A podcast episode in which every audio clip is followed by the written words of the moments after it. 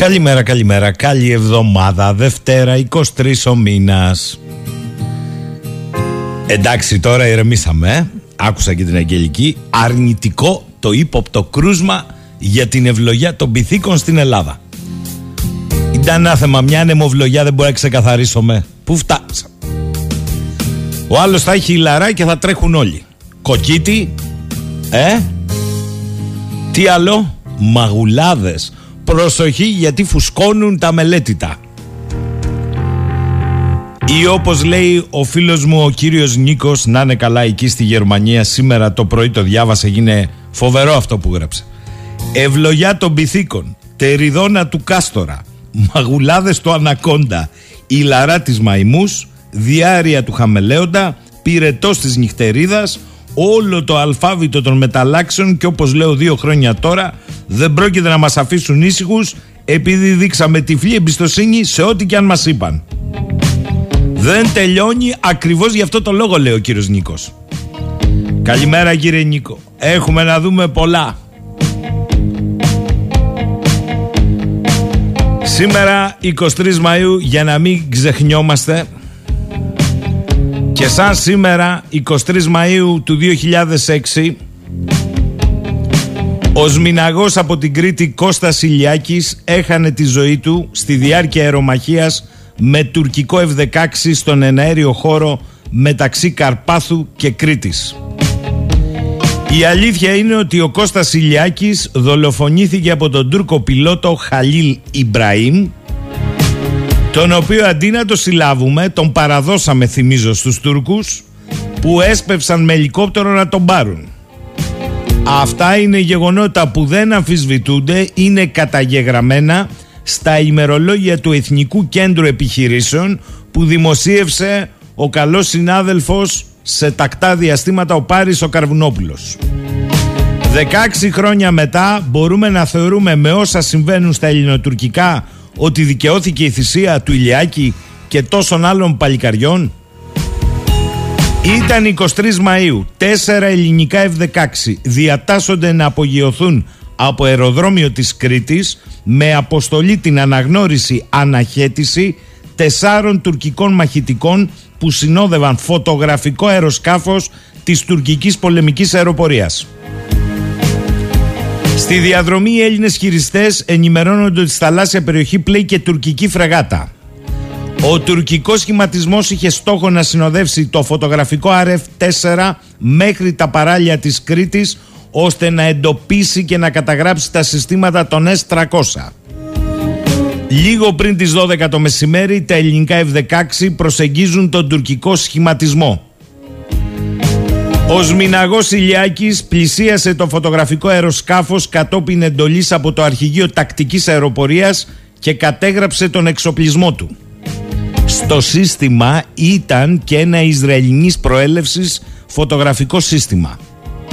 Χωρίς καμία προειδοποίηση, ο Τούρκος Μιναγός Ιμπραήμ Χαλίλ πραγματοποίησε έναν ελιγμό πέφτοντας με το F-16 του πάνω στην καλύπτρα του αεροσκάφους του Κώστα Ηλιάκη ο οποίος σκοτώθηκε ακαριέα. Ο Τούρκος πιλότος κατόρθωσε θυμίζω να χρησιμοποιήσει το εκτινασόμενο κάθισμα και λίγα δευτερόλεπτα μετά βρέθηκε στη θάλασσα. Ένα περιπλέον δεξαμενόπλιο, παραπλέον δεξαμενόπλιο, μαζεύει από τη θάλασσα τον Τούρκο, ο οποίος ήδη είχε εντοπιστεί από ελικόπτερό μας, αλλά αρνείται τη βοήθειά του. Η ομάδα διάσωσης του Σούπερ Πούμα αποβιβάζεται στο δεξαμενόπλιο και έρχεται πρόσωπο με πρόσωπο με τον Τούρκο χειριστή που αρνείται πεισματικά να μπει στο ελικόπτερο διάσωσης. Γνωρίζοντας ότι έχει προκαλέσει το θάνατο ενός Έλληνα πιλότου, σκέφτεται ότι μπορεί να έχει βαρύτατες συνέπειες. Όταν πιέζεται από τους Έλληνες, τραβά πιστόλι και απειλεί. Η κατάσταση έχει ξεφύγει και στον αέρα είναι τεταμένη. Εκείνη τη στιγμή στον αέρα βρίσκονται 120 μαχητικά αεροσκάφη ελληνικά και τουρκικά. Στο μεταξύ φτάνει και ένα τουρκικό ελικόπτερο για να πάρει τον Τούρκο πιλότο. Η ώρα είναι 14 και 29. Η εντολή που φτάνει από το Εθνικό Κέντρο Επιχειρήσεων είναι μεν σαφής, αλλά προκαλεί απορίες. Εντολή του τότε αρχηγού ΓΕΘΑ για παράδοση του Τούρκου πιλότου στο τουρκικό πλήρωμα διάσωσης, με τρόπο όμως ώστε να φανεί ότι η παράδοση έγινε από την ελληνική προς την τουρκική πλευρά. Η παράδοση να καταγραφεί από κάμερα. Τότε ο τότε υποδιοικητής του αρχηγού τακτικής αεροπορίας πτέραρχος Γιώργος Νταβρής αργότερα μπήκε και στη Βουλή είχε θέσει ερωτήματα που εξακολουθούν 16 χρόνια μετά να είναι αναπάντητα. Και για τη σύγκρουση στον αέρα αλλά και για τα όσα ακολούθησαν. Φερρυπίν ότι ελληνικό F-16 είχε κλειδώσει τα άλλα τουρκικά F-16 αλλά πήρε την εντολή να αποχωρήσει. Σπάσαν κάσκες τότε στη Σούδα σε ένα κείμενό του μάλιστα ο τότε υποδικητής του ΑΤΑ είχε κάνει λόγο για ελιπέστατο πόρισμα του αεροδικίου. Το οποίο πόρισμα τι έλεγε, ότι ο Ιμπραήμ ήταν ένας απίθαρχος επιθετικός και με μικρή αεροπορική αντίληψη και κρίση πιλότος και έτσι είχαμε τη σύγκρουση, ατύχημα. Και πού τα μάθαμε αυτά αναρωτιόνταν ο πτέραρχος Νταβρής, είχαμε δει το φάκελό του. Από εκεί φτάσαμε στα τουρκικά F-16 στην Αλεξανδρούπολη με τη διήμερη απόκρυψη και γενικώς ένα θέμα που το μάθαμε πρώτα από την Τουρκία, από τη δική της ανακοίνωση. Μας κάρφωσε. Ωραία πάμε. Άντε βρε, όπως μου λέτε εδώ και πάνω από την Ακρόπολη. Εντάξει το έχουμε πάρει απόφαση πώς γίνεται η ενημέρωση. Αλλά να θάβετε το θέμα ενός οποιαδήποτε άλλη χώρα που στοιχειοδός σέβεται τον εαυτό της θα είχε προκληθεί σκάνδαλο. Δεν έχω να πω τίποτα άλλο. Ας μείνουμε με τα χορτασμένα χειροκροτήματα στο Κογκρέσο.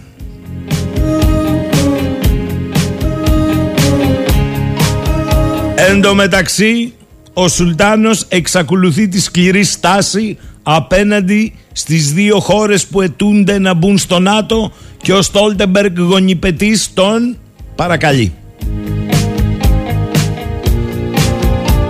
Καλημέρα, καλημέρα.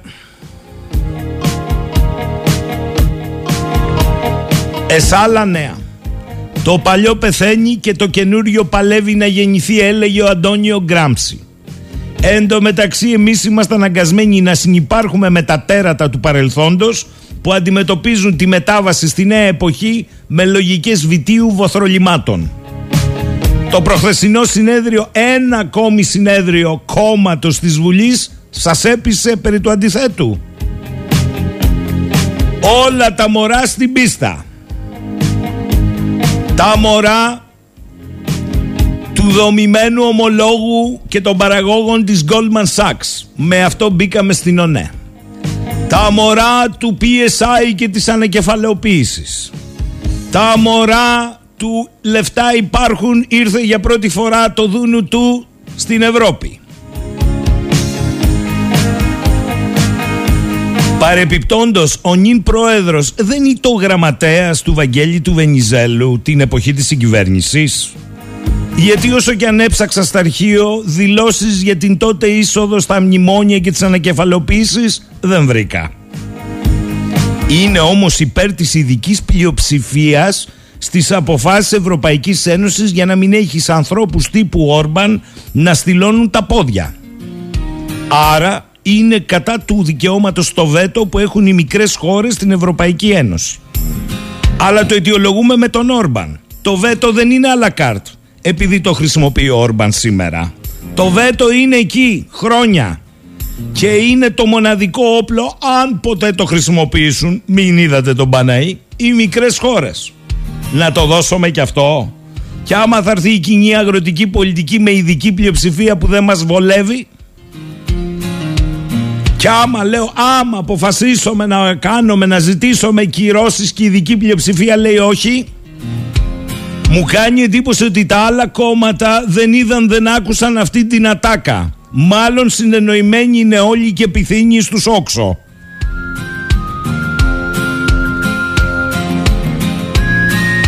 Τι έπαθε η Αγγελική πρωί πρωί με τα καύσιμα, η ζωή τραβά την ανηφόρα. Δεν άκουσε το Σταϊκούρα στην Ειδική Επιτροπή Θεσμών και Διαφάνειας της Βουλής; Αχ βρε Αγγέλα. Το είπε. Και μετά το περίφημο του Ανδρέα. Άρε Ανδρέα, ποιος έχει ακούσει. Σύνθημα, δώστα όλα. Ο Σταϊκούρα τα δίνει. Πάμε σε εκλογές, παιδιά. Τι είπε, στην Επιτροπή; Δεν μπορεί να υπάρξει πάταξη της φοροδιαφυγής ούτε του λαθρεμπορίου καυσίμων.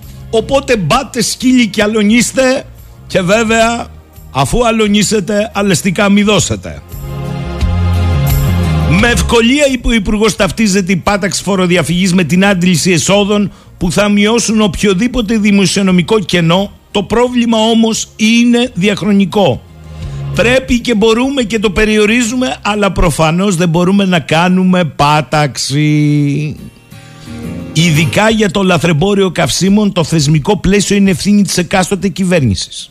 Νομοθετήσαμε για να βελτιώσουμε το θεσμικό πλαίσιο για τον περιορισμό. Εγώ θα επαναλαμβάνω λέει αυτές τις λέξεις, όχι την πάταξη. Δεν μπορεί να υπάρξει πάταξη. Είναι διαχρονικό και διατοπικό το πρόβλημα για τον περιορισμό του λαθρεμπορίου. Τράβα λοιπόν στην αντίλια αφού δεν μπορεί να υπάρξει πάταξη με την αρχή ότι είναι προτιμητέο να μην μειώνονται οι φόροι στα καύσιμα γιατί αυτό δεν έχει κοινωνική δικαιοσύνη. Απλά δεν θα έχετε αυτοκίνητα. Εν τω μεταξύ ο Σκρέκας καρφώθηκε στις ίδιες επιτροπές από τη Ρυθμιστική Αρχή Ενέργειας για το πώς υπολογίσαν στο πόρισμα τα υπερκέρδη, δηλαδή τα κέρδη επί των κερδών ο κερδών με τη ρήτρα αναπροσαρμογής. Η ΡΑΕ όσα κατέθεσε στη Βουλή ήταν σαφέστατα. Ανακοίνωσε με τον πλέον επίσημο τρόπο ότι ο Υπουργός Ενέργειας έστειλε μια επιστολή στις 28 Απριλίου στη ΡΑΕ στην οποία δεν ζητούσε μόνο τον έλεγχο για την εξέβρεση πιθανών κερδών, κάτι που θα ήταν θεμητό, αλλά υποδείκνυε, λέει η ΡΑΕ ίδια, τι ακριβώς να ψάξει η ΡΑΕ, ορίζοντας τα τρία βήματα της μεθοδολογίας που θα έπρεπε να ακολουθήσει. Στο πόρισμά της λοιπόν η ΡΑΕ καρφώνει και αμφισβητεί τη μεθοδολογία που της πρότεινε ο Υπουργός με την ανεξάρτητη αρχή να χρησιμοποιεί τελικά τη δική της μέθοδο υπελογισμού. Ε, άμα τσακώνονται αυτοί, άντε να βρεις άκρη μετά.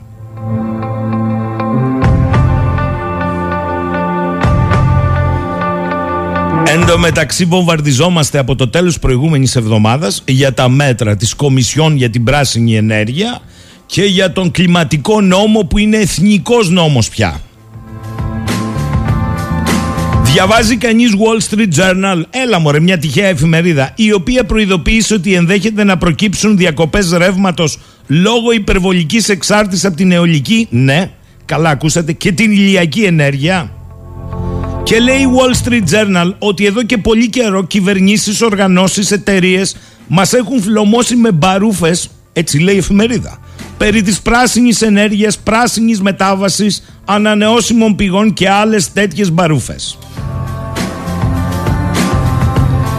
Σου είπαν ότι πρέπει να καταργηθεί το πλαστικό καλαμάκι στα αναψυκτικά, αλλά δεν σου είπαν ότι η χρήση του πλαστικού γενικώ έχει αυξηθεί κατά 22% από τότε που ξεκίνησε να περιορίζεται το πλαστικό καλαμάκι. Το κυριότερο όλο να απέκρυψαν επιμελώς να μας πούν ότι η πράσινη ενέργεια είναι 4 με 6 φορές ακριβότερη από την παραδοσιακή ενέργεια όπως το φυσικό αέριο που ρηπαίνει, όπως ο άνθρακας που ρηπαίνει αλλά αυτή είναι η επιλογή των περισσότερων εν μέσω της ενεργειακής κρίσης αναφέρει ο Στέβεν Μουρ διακεκριμένος συνεργάτης στα οικονομικά και ερευνητής στο κέντρο ανάλυσης δεδομένων του Heritage Foundation. Αυτά μέσα στη Wall Street Journal. Αφήστε που καρφώνει και τις κρατικές επιδοτήσεις για τα πράσινα άλογα το ίδιο πρόβλημα λέει υπάρχει και με τα ηλεκτρικά αυτοκίνητα η τιμή είναι σημαντικά υψηλότερη από ό,τι για τα συμβατικά που λειτουργούν με φυσικό αέριο και η λεγόμενη εξοικονόμηση χρόνου προϋποθέτει ότι η ηλεκτρική ενέργεια για επαναφόρτιση είναι δωρεάν. Τι άλλο θα ακούσουμε, τι άλλο θα ακούσουμε. Περιμένετε σας έχω μερικά ακόμη καλά διότι στη Βουλή κατατέθηκε ο Εθνικός Κλιματικός Νόμος μετάβαση στην κλιματική ουδετερότητα. Μας γράφουν πως ο πλανήτης υπερθερμαίνεται όταν συστηματικά κάθε χρόνο αυξάνεται η ενέργεια που καταναλώνουμε για θέρμανση και τα χελιδόνια έχουν αρχίσει και έρχονται ένα μήνα αργότερα. Αλλά τέλος πάντων, η αιτιολογική έκθεση είναι 248 σελίδες, το νομοσχέδιο 42 σελίδες, η ανάλυση συνεπειών ρύθμισε 196 σελίδες, η έκθεση του Γενικού Λογιστηρίου 7 σελίδες και η ειδική έκθεση άλλες δύο. Σύνολο 495 σελίδες όρεξη να έχετε να διαβάζετε. Καλά, ο Χρυσοχοίδης δεν πρόκειται να τις διαβάσει.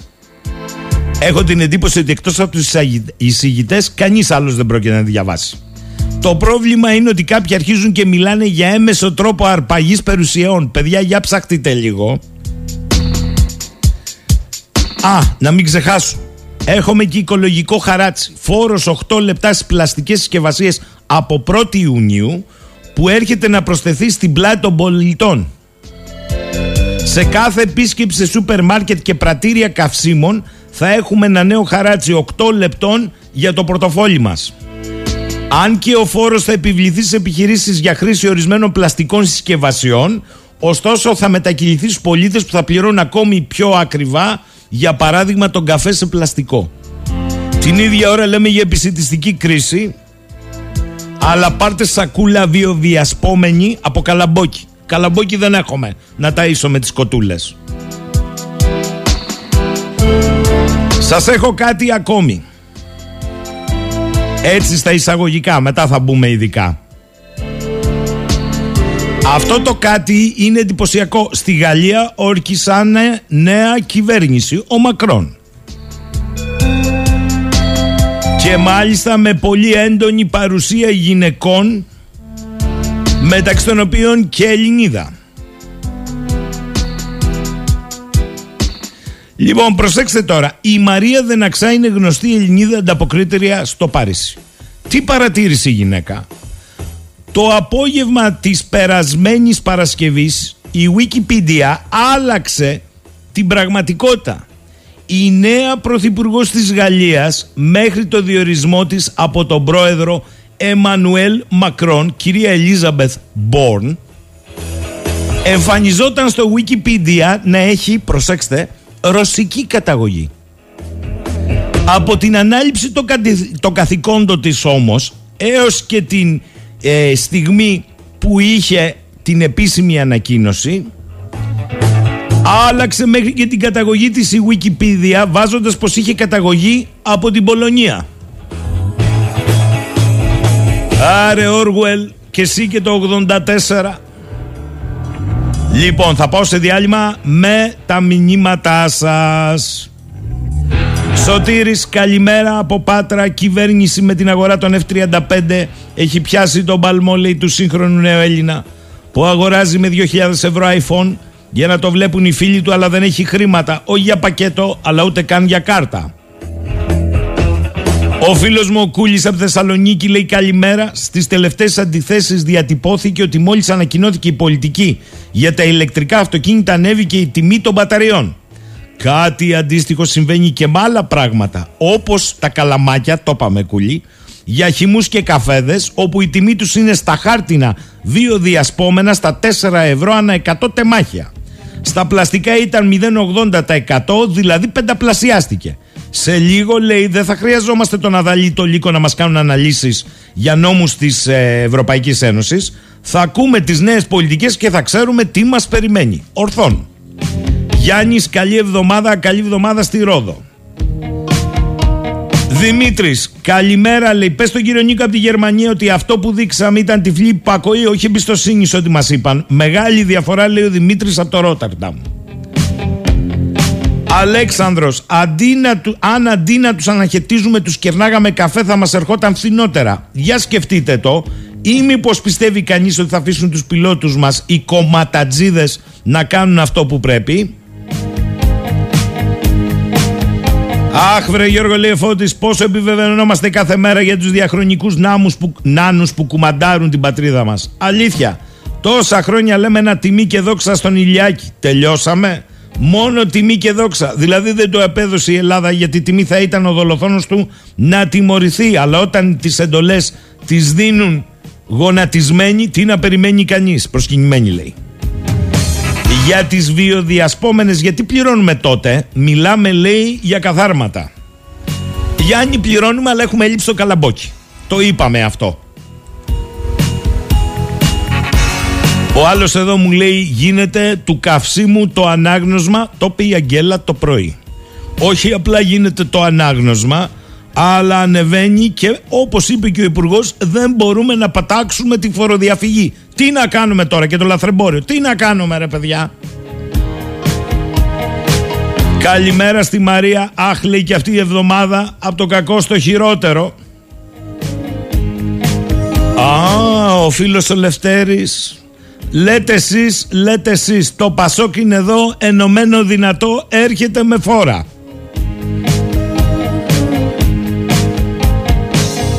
Και ο φίλος μου ο Αναστάσης. Καλημέρα. Τι έσχος ήταν αυτό; Άλλος ο Αναστάσης. Με τον τελικό κυπέλου Τρεις διακοπές Ξύλο πολύ Στο τέλος κούπα και όλοι μια χαρά δεν το είδαμε, δεν μπορούμε να σου πούμε κάτι. Για να το λες εσύ κάπως έτσι θα πρέπει να είναι.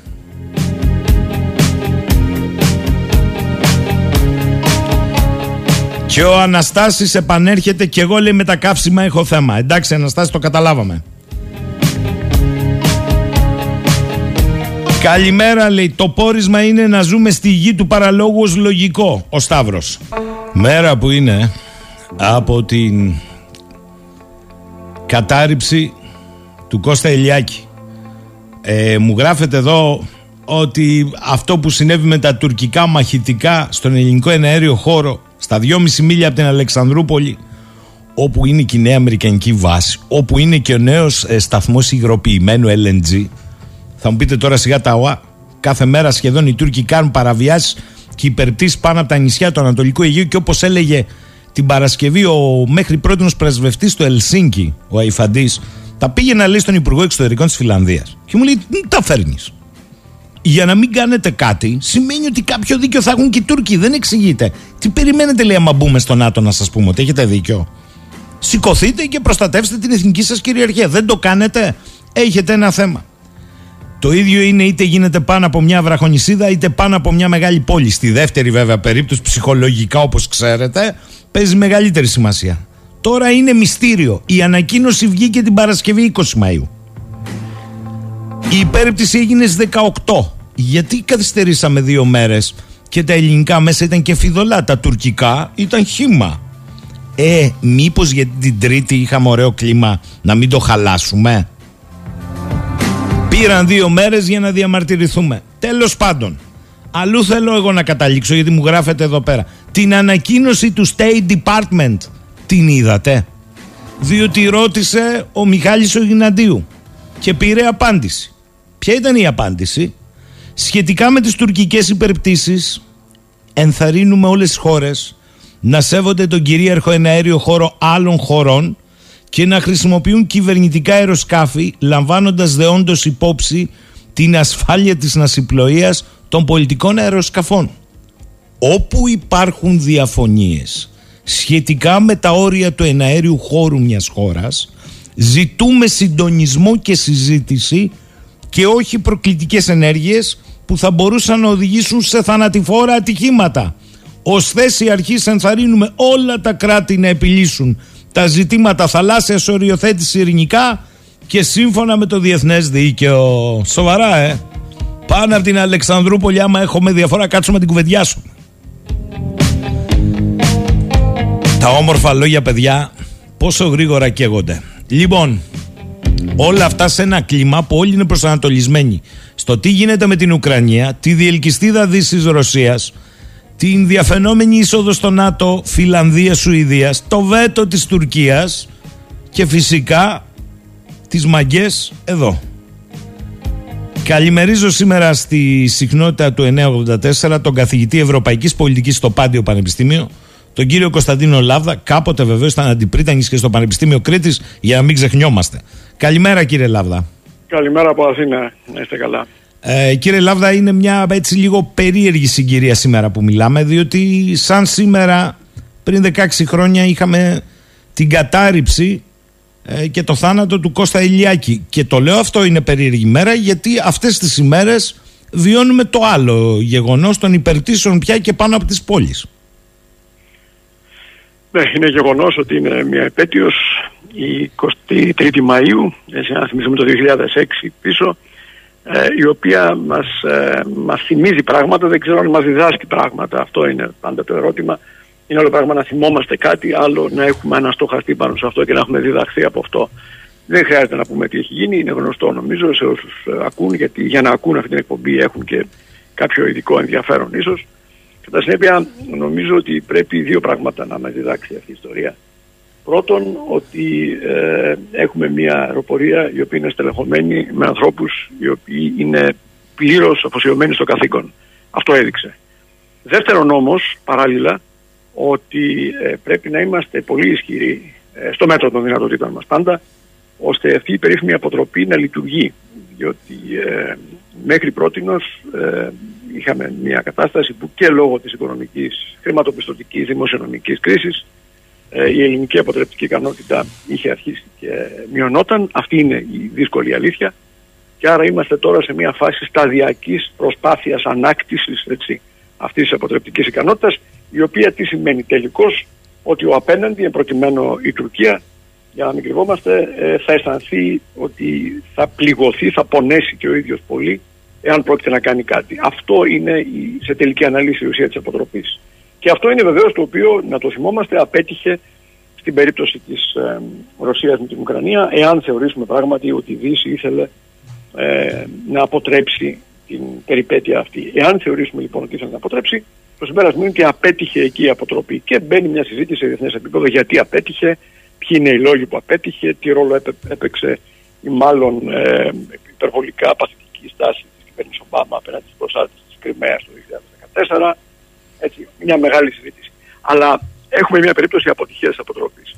Εδώ λοιπόν πρέπει να προσέξουμε να μην έχουμε και μια περίπτωση στα καθημάς αποτυχίας της αποτροπής και φοβάμαι ότι όχι μόνο οι παραβιάσεις, αλλά οι υπερπτήσεις που είναι ακόμα σημαντικότερες, δείχνουν ότι η Τουρκία θεωρεί ότι εν πάση περιπτώσει θα μπορεί να συνεχίσει να προκαλεί ε, στον αιώνα τον άπαντα. Αυτή είναι η μία ερμηνεία. Η δεύτερη ερμηνεία συμπληρωματικά είναι ότι επειδή ακριβώς η Ελλάδα αρχίζει και ξαναχτίζει μια στρατιωτική ισχύ στον αέρα, στη θάλασσα, στο στρατό ψηρά, η οποία συμβάλλει στην αποτροπή βεβαίως, δεν ταυτίζεται αλλά συμβάλλει στην αποτροπή, ε, ίσως κάνει κάτι πριν χτιστεί πλήρως αυτή η ισχύ για την οποία συζητάμε. Ε, επειδή ξέρω ότι παρακολουθείτε διαχρονικά και στέκομαι λίγο στα ελληνοτουρκικά κύριε Λάβδα γιατί υπήρξε ένα θετικό κλίμα μετά την παρουσία του Έλληνα Πρωθυπουργού στις Ηνωμένες Πολιτείες.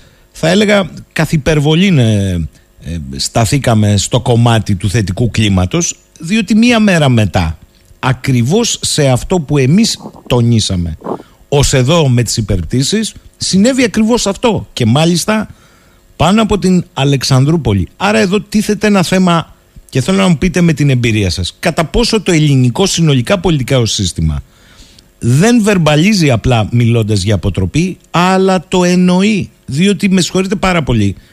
Εδώ δεν μιλάμε για κάτι οριακό. Μιλάμε για δυόμιση ναυτικά μιλιά πάνω από την Αλεξανδρούπολη.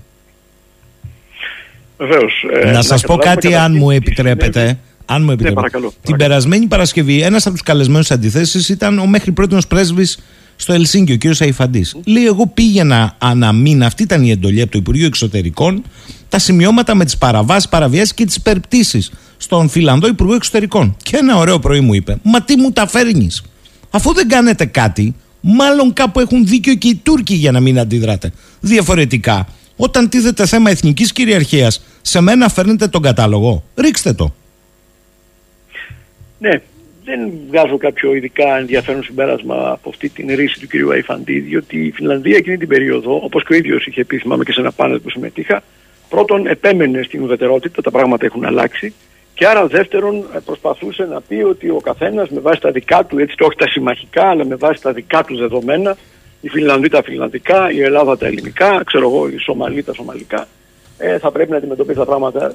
Λίγα πράγματα μου λέει αυτό. Νομίζω ότι ε, αν ήταν ήδη η Φινλανδία, είχε αισθανθεί ήδη τότε την ανάγκη να μπει στη Νέα Συμμαχία, θα σκεφτόταν ίσως διαφορετικά. Αλλά να πάμε στην ουσία του πράγματος. Η ουσία του πράγματος είναι ότι αυτή τη στιγμή βρισκόμαστε σε μια ειδική συγκυρία, ε, στην οποία η Τουρκία λόγω συγκυριών ακριβώς πιέζει και εμάς και το ΝΑΤΟ. Πιέζει το ΝΑΤΟ παζαρεύοντας για να επιτρέψει, ε, επειδή το καταστατικό λέει ότι χρειάζεται ομοφωνία έτσι, για την είσοδο νέων μελών, την είσοδο της Σουηδίας και της Φιλανδίας και πιέζει εμάς όπως πίεζε πάντα, κλιμακώνοντας κιόλας για να δείξει ε, ότι, εν πάση περιπτώσει, εάν η Τουρκία είναι επιθυμητή στο ΝΑΤΟ, προσέξτε, είναι επιθυμητή ως ένα πακέτο. Το πακέτο αυτό περιλαμβάνει και διεκδικήσεις στο Αιγαίο, περιλαμβάνει την πορεία προς μια θαλάσσια δύναμη, η περίφημη αντίληψη της, της γαλάζιας πατρίδας, έτσι. Περιλαμβάνει την σταθερή ε, πεποίθηση της Άγκυρας ότι το κουρδικό πρέπει να συντριβεί έτσι ως θέμα, πρέπει να το, το συνθλίψει ε, και περιλαμβάνει επίσης την αντίληψη ότι πρέπει να γίνει αποδεκτή όπως είναι με ένα ημιαυταρχικό καθεστώς το οποίο φυλακίζει ανθρώπους τους οποίους χαρακτηρίζει κυβερνητές και το καθεξής. Άρα υπάρχει μια συνολική προσέγγιση αυτή τη στιγμή που λόγω συγκυρίας δεν αφορά μόνο εμάς αλλά αφορά και τον ΝΑΤΟ. Γι' αυτό και πρέπει συστηματικά να αναδείξουμε ότι αυτή τη στιγμή η Τουρκία ουσιαστικά ε, εξυπηρετεί τον Πούτιν. Αυτό είναι σημαντικό, έτσι, δεν θα μείνω σε αυτό, θα απαντήσω μετά και στο άλλο σκέλος, αλλά είναι σημαντικό για μας. Αφού υπάρχει αυτή η συγκυρία που δεν είναι καθημερινή, ότι δηλαδή πιέζεται και τον ΝΑΤΟ από την Τουρκία, όχι μόνο η Ελλάδα, πρέπει η Ελλάδα να ξεκαθαρίσει ότι η Τουρκία εξυπηρετεί τον Πούτιν και το κάνει στρατηγικά. Αυτό είναι το ένα. Το δεύτερο είναι ότι όπως είπατε πράγματι δώσαμε μεγάλη σημασία στην εκδήλωση η οποία ήταν μια σημαντική εκδήλωση καθότι επαιτειακή, αυτό δεν είμαι βέβαιος ότι έγινε σαφές στον κάθε Έλληνα πολίτη. Τι ήταν αυτή η εκδήλωση, ήταν μια επαιτειακή εκδήλωση για τα 200 χρόνια από την Ελληνική Επανάσταση την οποία είναι σπουδαίο ότι οι Ηνωμένες Πολιτείες την εορτάζουν και έγινε με ένα χρόνο καθυστέρηση λόγω της πανδημίας γιατί ίσχυαν άλλα πρωτόκολλα στο Κογκρέσο πέρσι και ισχύουν άλλα φέτος. Στο πλαίσιο λοιπόν αυτό το πανηγυρικό και το σπουδαίο για κάθε Ελληνίδα και κάθε Έλληνα, έγινε και η πρόσκληση του Έλληνα Πρωθυπουργού, ο οποίος έδωσε μια αριστοτεχνικά γραμμένη ε, ομιλία με έναν πολύ ωραίο τρόπο, μια υποδειγματική παρουσία θα σας έλεγα, αλλά πρέπει να το βάλουμε αυτό στο κουτάκι του όχι για να το απαξιώσουμε. Κάθε τέτοια παρουσία για την Ελλάδα είναι σπουδαία και ως Έλληνας με κάνει υπερήφανο, αλλά δεν μας λύνει τα προβλήματα. Οι ΗΠΑ βασίζονται στην πλήρη διάκριση νομοθετικής εκτελεστικής εξουσίας. Η νομοθετική εξουσία, όπως είναι τώρα η σύνθεση του Κογκρέσου και ελπίζουμε να μην αλλάξει αισθητά με τις ενδιάμεσες εκλογές του Νοεμβρίου που έρχεται, έτσι. Όπως είναι τώρα, υποστηρίζει την άποψη η Τουρκία πρέπει να τιμωρηθεί και για τους S400 και την οροσοφιλία της και ο Μενέντες και άλλοι για τα όσα ε, υποφέρει η Ελλάδα και έχει ε, υποστεί και η Κύπρος ε, η εκτελεστική εξουσία συνειδητά και συστηματικά προσπαθεί να δείξει ότι η προτεραιότητα είναι να κρατήσει και την Τουρκία κοντά. Εκεί εντάσσονται και τα σχόλια τα οποία πολύ σωστά είπατε στην αρχή της σύνδεσής μας.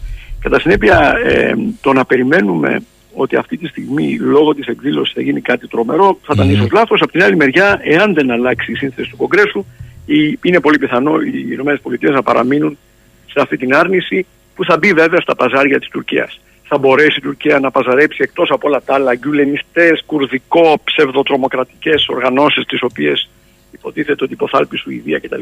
Θα μπορέσει να περάσει και τα εξοπλιστικά. Δεν το αποκλείω.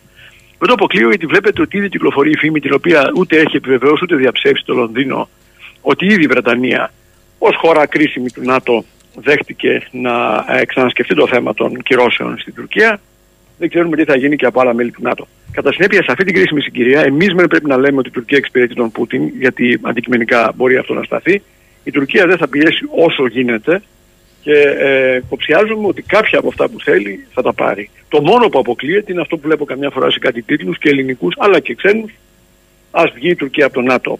Και θα το ευχόμουν κι εγώ, έτσι. Αλλά δεν νομίζω ότι αυτό είναι μια ρεαλιστική συζήτηση. Αυτό που θα συμβεί είναι ότι θα έχουμε μπροστά μας πολύ δύσκολες εβδομάδες και μήνες με την Τουρκία να πιέζει ε, και εμάς να προσπαθούμε ε, να πετύχουμε το maximum που είναι τι, οι παραχωρήσεις που θα λάβει η Τουρκία για να επιτρέψει την είσοδο με αυτό το παζάρι της Σουηδίας και της Φιλανδίας να μην μας αφορούν. Αυτό είναι το μείζον. Θα το καταφέρουμε, πρέπει να το παρακολουθήσουμε. Εγώ δεν θα βάζα στοίχημα. Άρα λέτε ότι τα δύσκολα είναι μόλις ακριβώς μπροστά μας Μπορεί να είναι ένα καλό θετικό impact το τι έγινε στο Κογκρέσο. Βεβαίως είναι. Αλλά λέτε ότι εδώ είναι η δική σου στρατηγική και πόσο αποφασισμένος είσαι να την πας ε, παραπέρα. Είναι όμως μια στρατηγική επιλογή αυτή ή είναι μια στρατηγική επιλογή παρατηρώντας όλο το πολιτικό σύστημα κύριε Λάβδα ε, κατευνασμού. Διότι με συγχωρείτε πάρα πολύ, κανέναν δεν ακούω να μιλάει για το Κάζους Μπέλη. Δεν είδα και πολύ ιδιαίτερους τόνους για την υπέρτηση πάνω από την Αλεξανδρούπολη. Δεν υπάρχει προβληματισμός ότι οι ίδιοι μας έχουν ανακοινώσει τον Ιούλιο ξαναβγάζουν γεωτρύπανο και μάλιστα εδώ κοντά ε, στην Κρήτη που θα πυκνώσουν και οι παραβιάσεις, έχω την αίσθηση, και οι παραβάσεις. Άρα η Τουρκία αυτή τη στιγμή υπολογίζει όχι ότι θα πάμε σε ένα πόλεμο μέσα στο καλοκαίρι, υπολογίζει ότι θα μας εξαντλήσει οικονομικά. Γιατί όπως γνωρίζετε πολύ καλά, οι αναχαιτήσεις κοστίζουν. Είναι σαν να κάνουμε πολλαπλές ασκήσεις, όχι αυτές που προγραμματίζουμε, αλλά άλλες 100. και αφετέρου ότι θα παγιωθεί η αντίληψη ότι η Τουρκία είναι το πακέτο που έλεγα προ 10 λεπτών. Δηλαδή, θέλετε Τουρκία στο ΝΑΤΟ. Το πακέτο είναι το εξής. Και οι διεκδικήσεις και το ημιαυταρχικό καθεστώ και η δίωξη των κυβερνητών και η πεποίθησή μας ότι πρέπει να συνθλιβούν οι, τα κουρδικά πολιτικά μορφώματα κτλ. κτλ. Το κάνει και για τους δύο λόγους. Τώρα, είναι λογικό να σκέφτεται κανείς σκεφτόμαστε όλοι λογικά νομίζω ότι κανένα δεν συμφέρει το καλοκαίρι ένα θερμό επεισόδιο γιατί θέλουμε τουρισμό, θέλουμε οικονομική επανενεργοποίηση, το ίδιο ισχύει για την Τουρκία. Δεν είμαι βέβαιος όμως αυτή η λογική σκέψη κατά πόσον είναι η πρώτη προτεραιότητα ε, του Ερντογάν και, της, ε, και των στελεχών του. Κατά πόσον δηλαδή αυτή είναι η πρώτη προτεραιότητα και όχι το να παγιώσει τις διεκδικήσεις. Κατά συνέπεια, ενώ θα ήταν παράλογο μέσα στο καλοκαίρι να έχουμε ένα θερμό επεισόδιο, δεν θα το απέκλεια. Δεν θα το απέκλεια γιατί δεν αποκλείεται η τουρκική προτεραιότητα να είναι πάνω από την οικονομική ενεργοποίηση και να είναι μείζον για την Τουρκία να μας παρασύρει και εμάς σε μια οικονομική εξάντληση ακόμα και αν αυτό σημάνει κάποια στιγμή μια εμπλοκή με ό,τι ενδέχεται αυτό μετά να σημαίνει και για το ΝΑΤΟ έτσι, θα, θα καταρρεύσει η νοτιοανατολική πτέρυγα του ΝΑΤΟ πάνω στην κρίση με τη Ρωσία, κάτι το οποίο θα εκτιμήσει ιδιαίτερα βεβαίω ο Πούτιν στη σχέση του με τον Ερντοάν ε, και επίσης ό,τι θα σημάνει για την ε, συνοχή του ΝΑΤΟ. Ε, θα είναι ένα δύσκολο καλοκαίρι Άρα και τα δύσκολα... θα σας έλεγα. Άρα τα δύσκολα λέτε είναι μπροστά μας και θα πρέπει να συνυπολογίσουμε ότι ούτως ή άλλως μπαίνουμε στην Τουρκία αλλά από ό,τι φαίνεται και στην Ελλάδα και σε εκλογική χρονιά θεωρείτε ότι αυτό είναι αμεληταίο; Κοιτάξτε, για την Ελλάδα δεν μπορώ να πω. Ο Πρωθυπουργός έχει πει πολλές φορές ότι θα εξαντλήσει τη τετραετία και δεν έχω κανένα λόγο να μην πιστεύω αυτό που λέει ένας Πρωθυπουργός. Για την Τουρκία τα πράγματα είναι πιο σύνθετα. Ε, η Τουρκία αυτή τη στιγμή βρίσκεται μέσα σε μια περιδίνηση οικονομική. Να θυμίσω όμως δύο πράγματα. Πρώτον, έχει συμβεί και στο παρελθόν, χωρίς να έρθει στην τέλεια του κόσμου στην Τουρκία. Ε, και δεύτερον, να θυμίσω επίσης ότι σε κάθε περίπτωση εξαρτάται, αν πιστέψουμε τα μέχρι τώρα δημοσκοπικά στοιχεία στην Τουρκία, από το ποιος θα είναι ο κύριος αντίπαλος του Ερντοάν. Γιατί αν είναι ο ηγέτης του Ρεπουμπλικανικού Κόμματος, τότε ο Ερντογάν φαίνεται ότι παραμένει ε, κυρίαρχος του παιχνιδιού. Και άρα πρέπει να είμαστε κάπως επιφυλακτικοί για τις ενδείξεις ότι ο Ερντογάν καταραίει δημοσκοπικά κτλ. Τέλος, ε, δεν είμαστε καθόλου βέβαιοι ότι όταν γίνουν εκλογές στην Τουρκία, που ούτε εκεί έχω λόγο να πιστεύω ότι θα γίνουν πριν το 2023, αλλά ακόμα και αν γίνουν, δεν ξέρουμε κατά πόσον θα είναι εκλογές οι οποίες θα αντιστοιχούν στα δικά μας κριτήρια στη Δύση ε, της ανταγωνιστικότητας, της διάβγειας, της ε, της δίκαιης εκλογικής αναμέτρησης και κατά πόσο ο Ερντογάν δεν θα προσπαθήσει να κρατηθεί στην εξουσία.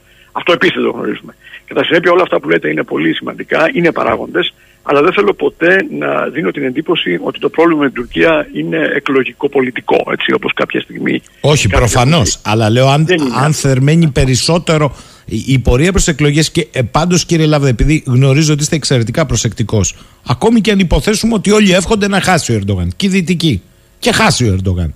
Τι σημαίνει ότι αλλάζει η πολιτική της Τουρκίας στα κρίσιμα ζητήματα των σχέσεων για παράδειγμα με την Ελλάδα γιατί θυμάμαι ότι εσείς δεν ήσασταν από αυτούς βέβαια πριν ε, μία δεκαετία και βάλε παραπάνω, ε, σχεδόν δύο δεκαετίες περίπου πανηγυρίζαμε που είχαν ιτηθεί και μαλλικοί και ερχόταν ο μετριοπαθής Ερντογάν. Βεβαίως. Ε, αυτό είναι ένα μόνιμο έτσι, επαναλαμβανόμενο ρεφρέν ε, ορισμένων αναλυτών. Υπάρχει μια σχολή σκέψης στην Αθήνα δυστυχώς ε, η οποία δεν έχει αντιληφθεί φαίνεται ότι είναι δομική απειλή η Τουρκία. Δεν έχει να κάνει με τις εκκεντρικότητες του Ερντοάν, ο οποίος έχει αγκαλιάσει περισσότερο το πολιτικό Ισλάμ, ο οποίος έχει αγκαλιάσει περισσότερο την αντίληψη αυτού του μεγαλείου του τουρκικού, το οποίο πρέπει να ξεδιπλωθεί το 2023 κτλ. Αλλά ε, δεν έχουν καταλάβει ότι είναι μια δομική ε, θέση της Τουρκίας, η οποία αν ξεχάσουμε για μια στιγμή τα ελληνοτουρκικά, πείτε ότι το συζητάμε στην Ολλανδία αυτή τη στιγμή, έτσι, σε μια χώρα η οποία α, θα σας έλεγα ότι είναι μια θέση της Τουρκίας, ξεχάσατε τα τουρκικά, ξεχάσατε το Κυπριακό, η οποία ξεκινάει το 1989-90-91 με την κατάρρευση του Ανατολικού Μπλοκ και σταδιακά μέχρι το 1991 την έξοδο από τον ψυχρό πόλεμο. Μια Τουρκία η οποία αρχίζει και βλέπει στον εαυτό της ότι έχει μια οικονομική, μια δημογραφική, μια κοινωνική και μια γεωπολιτική δυναμική τελείως πρωτόγνωρη. Ε, Σας θυμίζω ποιο ήταν το ΕΠ της Τουρκίας πριν την τελευταία κρίση. Έτσι. Ακόμα και σήμερα διατηρείται σε, σε έτσι επίπεδα. Η Τουρκία έφτασε να προσεγγίζει, όπως ξέρετε, το 1-3 κάποια στιγμή. Ε, κατά συνέπεια, έχετε μια Τουρκία η οποία βγαίνει από τη λογική του, των, των δύο πόλων και σταδιακά μετά το 1991 αρχίζει να σκέφτεται τον εαυτό της με όρους μιας περιφερειακής δύναμης, η οποία θα γίνει και θαλάσσια δύναμη, η οποία θα κανονίζει σε έναν βαθμό και την Κεντρική Ασία. Όταν η Ρωσία επανακάμπτει, και επανακάμπτει με τον Πούτιν, έτσι, κακός ψυχρός ο Πούτιν και αυταρχικός και ελεηνός, αλλά είναι γεγονός ότι σε σχέση με την περίοδο Γέλτσιν ο Πούτιν συνέβαλε στην προσπάθεια της αυταρχικής διαδικασίας εξυγχρονισμού της Ρωσίας. Όταν λοιπόν επανακάμπτει η Ρωσία και αρχίζει πλέον να δείχνει μετά το 2004 σταδιακά, όχι 14 έτσι, 14 με την Κρυμαία είναι πολύ αργά, 4 ε, σταδιακά ότι πρόκειται να διαδραματίσει ρόλους στην Κεντρική Ασία. Και πέρα από αυτήν η Τουρκία το δέχεται, μπαίνει σε μια λογική με, την, με το Κρεμλίνο κάποιας ανταγωνιστικής συμπληρωματικότητας είχα γράψει τότε και σταδιακά στρέφεται ακόμα περισσότερο δυτικά, δηλαδή στη Μεσόγειο, στην Ανατολική Μεσόγειο, στο Αιγαίο κτλ. Κατά συνέπεια, ακόμα και αν κάνουμε αφαίρεση από τα ελληνοτουρκικά, που δεν έχουμε λόγο να κάνουμε ως Έλληνες έτσι, αλλά για να καταλάβουμε γενικότερα το, το πλανητικό επίπεδο. Και κάνουμε αφαίρεση από το Κυπριακό. Η Τουρκία μετά το 1991, ας πούμε, αρχίζει και αντιλαμβάνει τον εαυτό της απελευθερωμένη από τα δεσμά του διπολισμού του ψυχρού πολέμου, ως μια περιφερειακή δύναμη.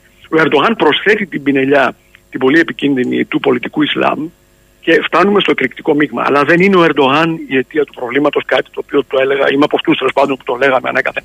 Δυστυχώς επανέρχεται στην Ελλάδα συνεχώς αυτή η περίεργη αντίληψη. Ε, έχει να κάνει με πάρα πολλά πράγματα τα οποία δεν είναι παρούσει. Έχει να κάνει με ανθρώπου οι οποίοι έχουν κάποιες εμπειρίες άλλες.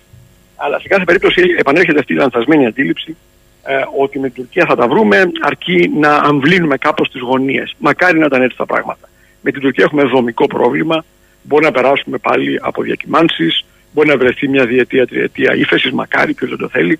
Αλλά η Τουρκία δεν είναι εύκολη η λύση του προβλήματος όσο αντιλαμβάνει τον εαυτό της ως περιφερειακή δύναμη και όσο αντιλαμβάνει τον εαυτό της ως δύναμη που θα γίνει και θαλάσσια. Πάντα η Τουρκία αντιλαμβανόταν τον εαυτό της ως χερσαία δύναμη. Την τελευταία περίοδο, σχηματικά μετά το τέλος του ψυχρού πολέμου, αντιλαμβάνει τον εαυτό της ως μια θαλάσσια δύναμη επιπλέον. Και αυτό περνάει από εμάς.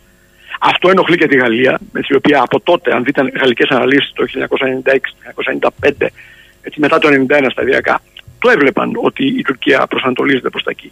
Οπότε η Τουρκία είναι ένα δομικό πρόβλημα. Το πώς το ΝΑΤΟ θα την χειριστεί είναι και αυτό ένα ερώτημα μεγάλο. Και εκεί έχουμε κάθε λόγο να επιμένουμε σε αυτή την περίοδο, αυτό που είπα στην αρχή, ότι ξέρετε η Τουρκία εξυπηρετεί τον Πούτιν. Ε, γιατί έτσι φαίνεται τουλάχιστον. Και σε κάθε περίπτωση πρέπει να, να πείσουμε. Και πρέπει να πείσουμε ενδεχομένως και τα νέα μέλη του Κογκρέσου εάν κάποιοι δεν επανεκλεγούν στις ε, mm. ενδιάμεσε εκλογές του Νοεμβρίου, στις οποίες να σας θυμίσω ε, πρέπει να επανακλεγούν όλα τα μέλη της Βουλής των Αντιπροσώπων και τα 435 και 35 από τα 100 μέλη της ε, της πανίσχυρης Γερουσίας. Σωστά. Έχουμε, έχουμε πολλή δουλειά μπροστά μας. Ε, κύριε Λάβδα, πιστεύετε ότι αυτή τη συζήτηση η ελληνική πλευρά πρέπει να την κάνει, είναι ερώτημα κροατών εδώ, και με τα φερόμενος νεοεισερχόμενα μέλη στο ΝΑΤΟ. Καλά κάνατε και θυμήσατε εσείς τι έλεγε στο παρελθόν η Φιλανδία. Εγώ θύμισα πριν μερικές μέρες ότι η Φιλανδία ήταν από τους πιο σκληρούς στα μνημόνια της Ελλάδας, ζητώντας έξτρα εγγύσει 25 ετούς διαρκείας. Πρέπει κάποιος να τους πει τώρα που, ε, που οχλούνται και από την Τουρκία ε, και το παρασύνθημα. Δεν πρέπει να τους το πούμε. Μα είναι προφανές ότι κάθε ε, δική μας συνένεση θα πρέπει να περνάει μέσα από την επιβεβαίωση της κατανόησης τουλάχιστον των απόψεών μας. Βλέπω με έκπληξη, να σας δώσω ένα άλλο παράδειγμα, αυτό τον, τον καταιγισμό απόψεων στην ελληνική δημοσιότητα και πολλών ειδικών για το πόσο έχει οριμάσει, λέει εντός εισαγωγικών, επιτρέψτε μου να βάλω τη λέξη γιατί έτσι τη χρησιμοποιούν, το θέμα της αναγνώρισης του Κωσόβου. Ε, θα μου πείτε δεν σχετίζεται. Σχετίζεται και με το παραπάνω. Διότι το θέμα της αναγνώριση του Κωσόβου, πέραν το ότι δεν είναι μόνο ελληνικό, η Ισπανία για παράδειγμα, εξακολουθεί να αναγνωρίζεται. Κάνει πολύ καλά. Έχει τους λόγους της που άμα το συζητήσουμε θα γίνουν πάρα πολύ σαφείς. Σωστά. Έχει Βάσκους, έχει Καταλάνους. Λοιπόν, εκεί αν πρόκειται να, να συνενέσουμε, γιατί έχει οριμάσει όπως λένε κάποιοι έτσι, θεσμικοί αναλυτές και εννοώ με θεσμικούς αναλυτές δεν εννοώ. Θεσμικός αναλυτής είμαι και εγώ, έχω την τιμή να είμαι πρωτοβάθμιος καθηγητής σε ένα ε, ελληνικό πανεπιστήμιο, έτσι, όχι κολέγιο της Συμφοράς, αλλά δημόσιο πανεπιστήμιο που έχει βοηθήσει το ελληνικό κράτος εδώ και δεκαετίες και το καποδιστριακό και αιώνες, για να φύγουμε από το πάντιο. Άρα αισθάνομαι θεσμικός, αλλά δεν εννοώ αυτό. Εννοώ θεσμική αυτή που η κυβέρνηση τους έχει να τη συμβουλεύουν και δεν συμπεριλαμβάνομαι σε αυτούς όπως είναι, ελπίζω σαφές. Εκεί λοιπόν θα πρέπει να μας εξηγήσουν τι θα πει ορίμασε. Ορίμασε για ποιον; Εάν η Ελλάδα ήταν ο μόνος ο οποίος κρατούσε την Ευρωπαϊκή Ένωση, και θα έρθω και στην Τουρκία, σε ένα λεπτό, δεν θα μακρηγορήσω, τότε να πω ότι εντάξει, υπάρχει πράγματι και ένα κόστος όφελος πρέπει να το δούμε αν είμαστε οι μόνοι. Δεν έχει οριμάσει πλήρως και θα έπρεπε να συζητήσουμε πολύ διεξοδικά παράδειγμα με την Ισπανία. Γιατί εμείς έχουμε θέματα. Και πού τα έχουμε τα θέματα, με το Κόσοβος, Κόσοβο, όχι, με την Αλβανία τα έχουμε τα θέματα. Σωστό. Και είναι σοβαρά θέματα.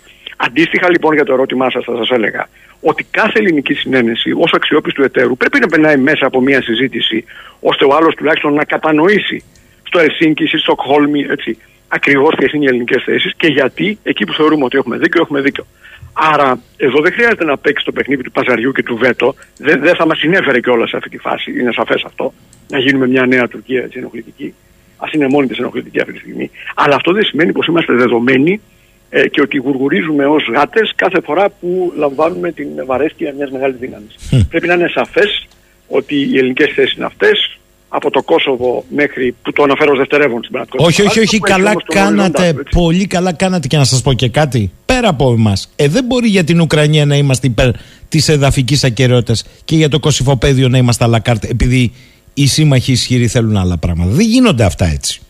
Αφενός και αφετέρου πρέπει να τα διηλίζουμε μέσα από τα εθνικά συμφέροντα Σαφές. τα οποία πρέπει κάπως να αποκοσμοπολιτοποιηθούν.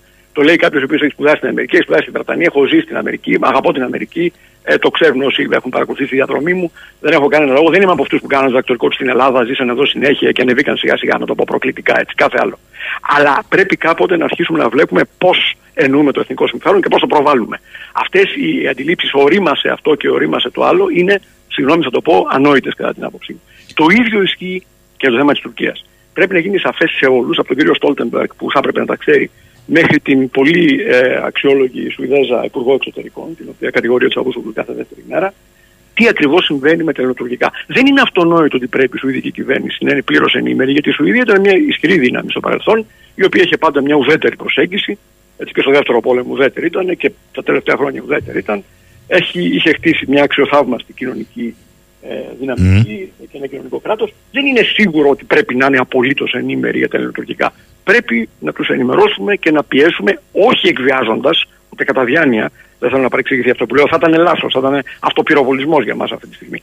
Αλλά να εξηγήσουμε ότι ξέρετε η Τουρκία σας, σας παζαρεύει και σας εκβιάζει, να σας θυμίσουμε ως φίλοι που είμαστε τι συμβαίνει ακριβώς με την Τουρκία. Αυτό είναι απαραίτητο.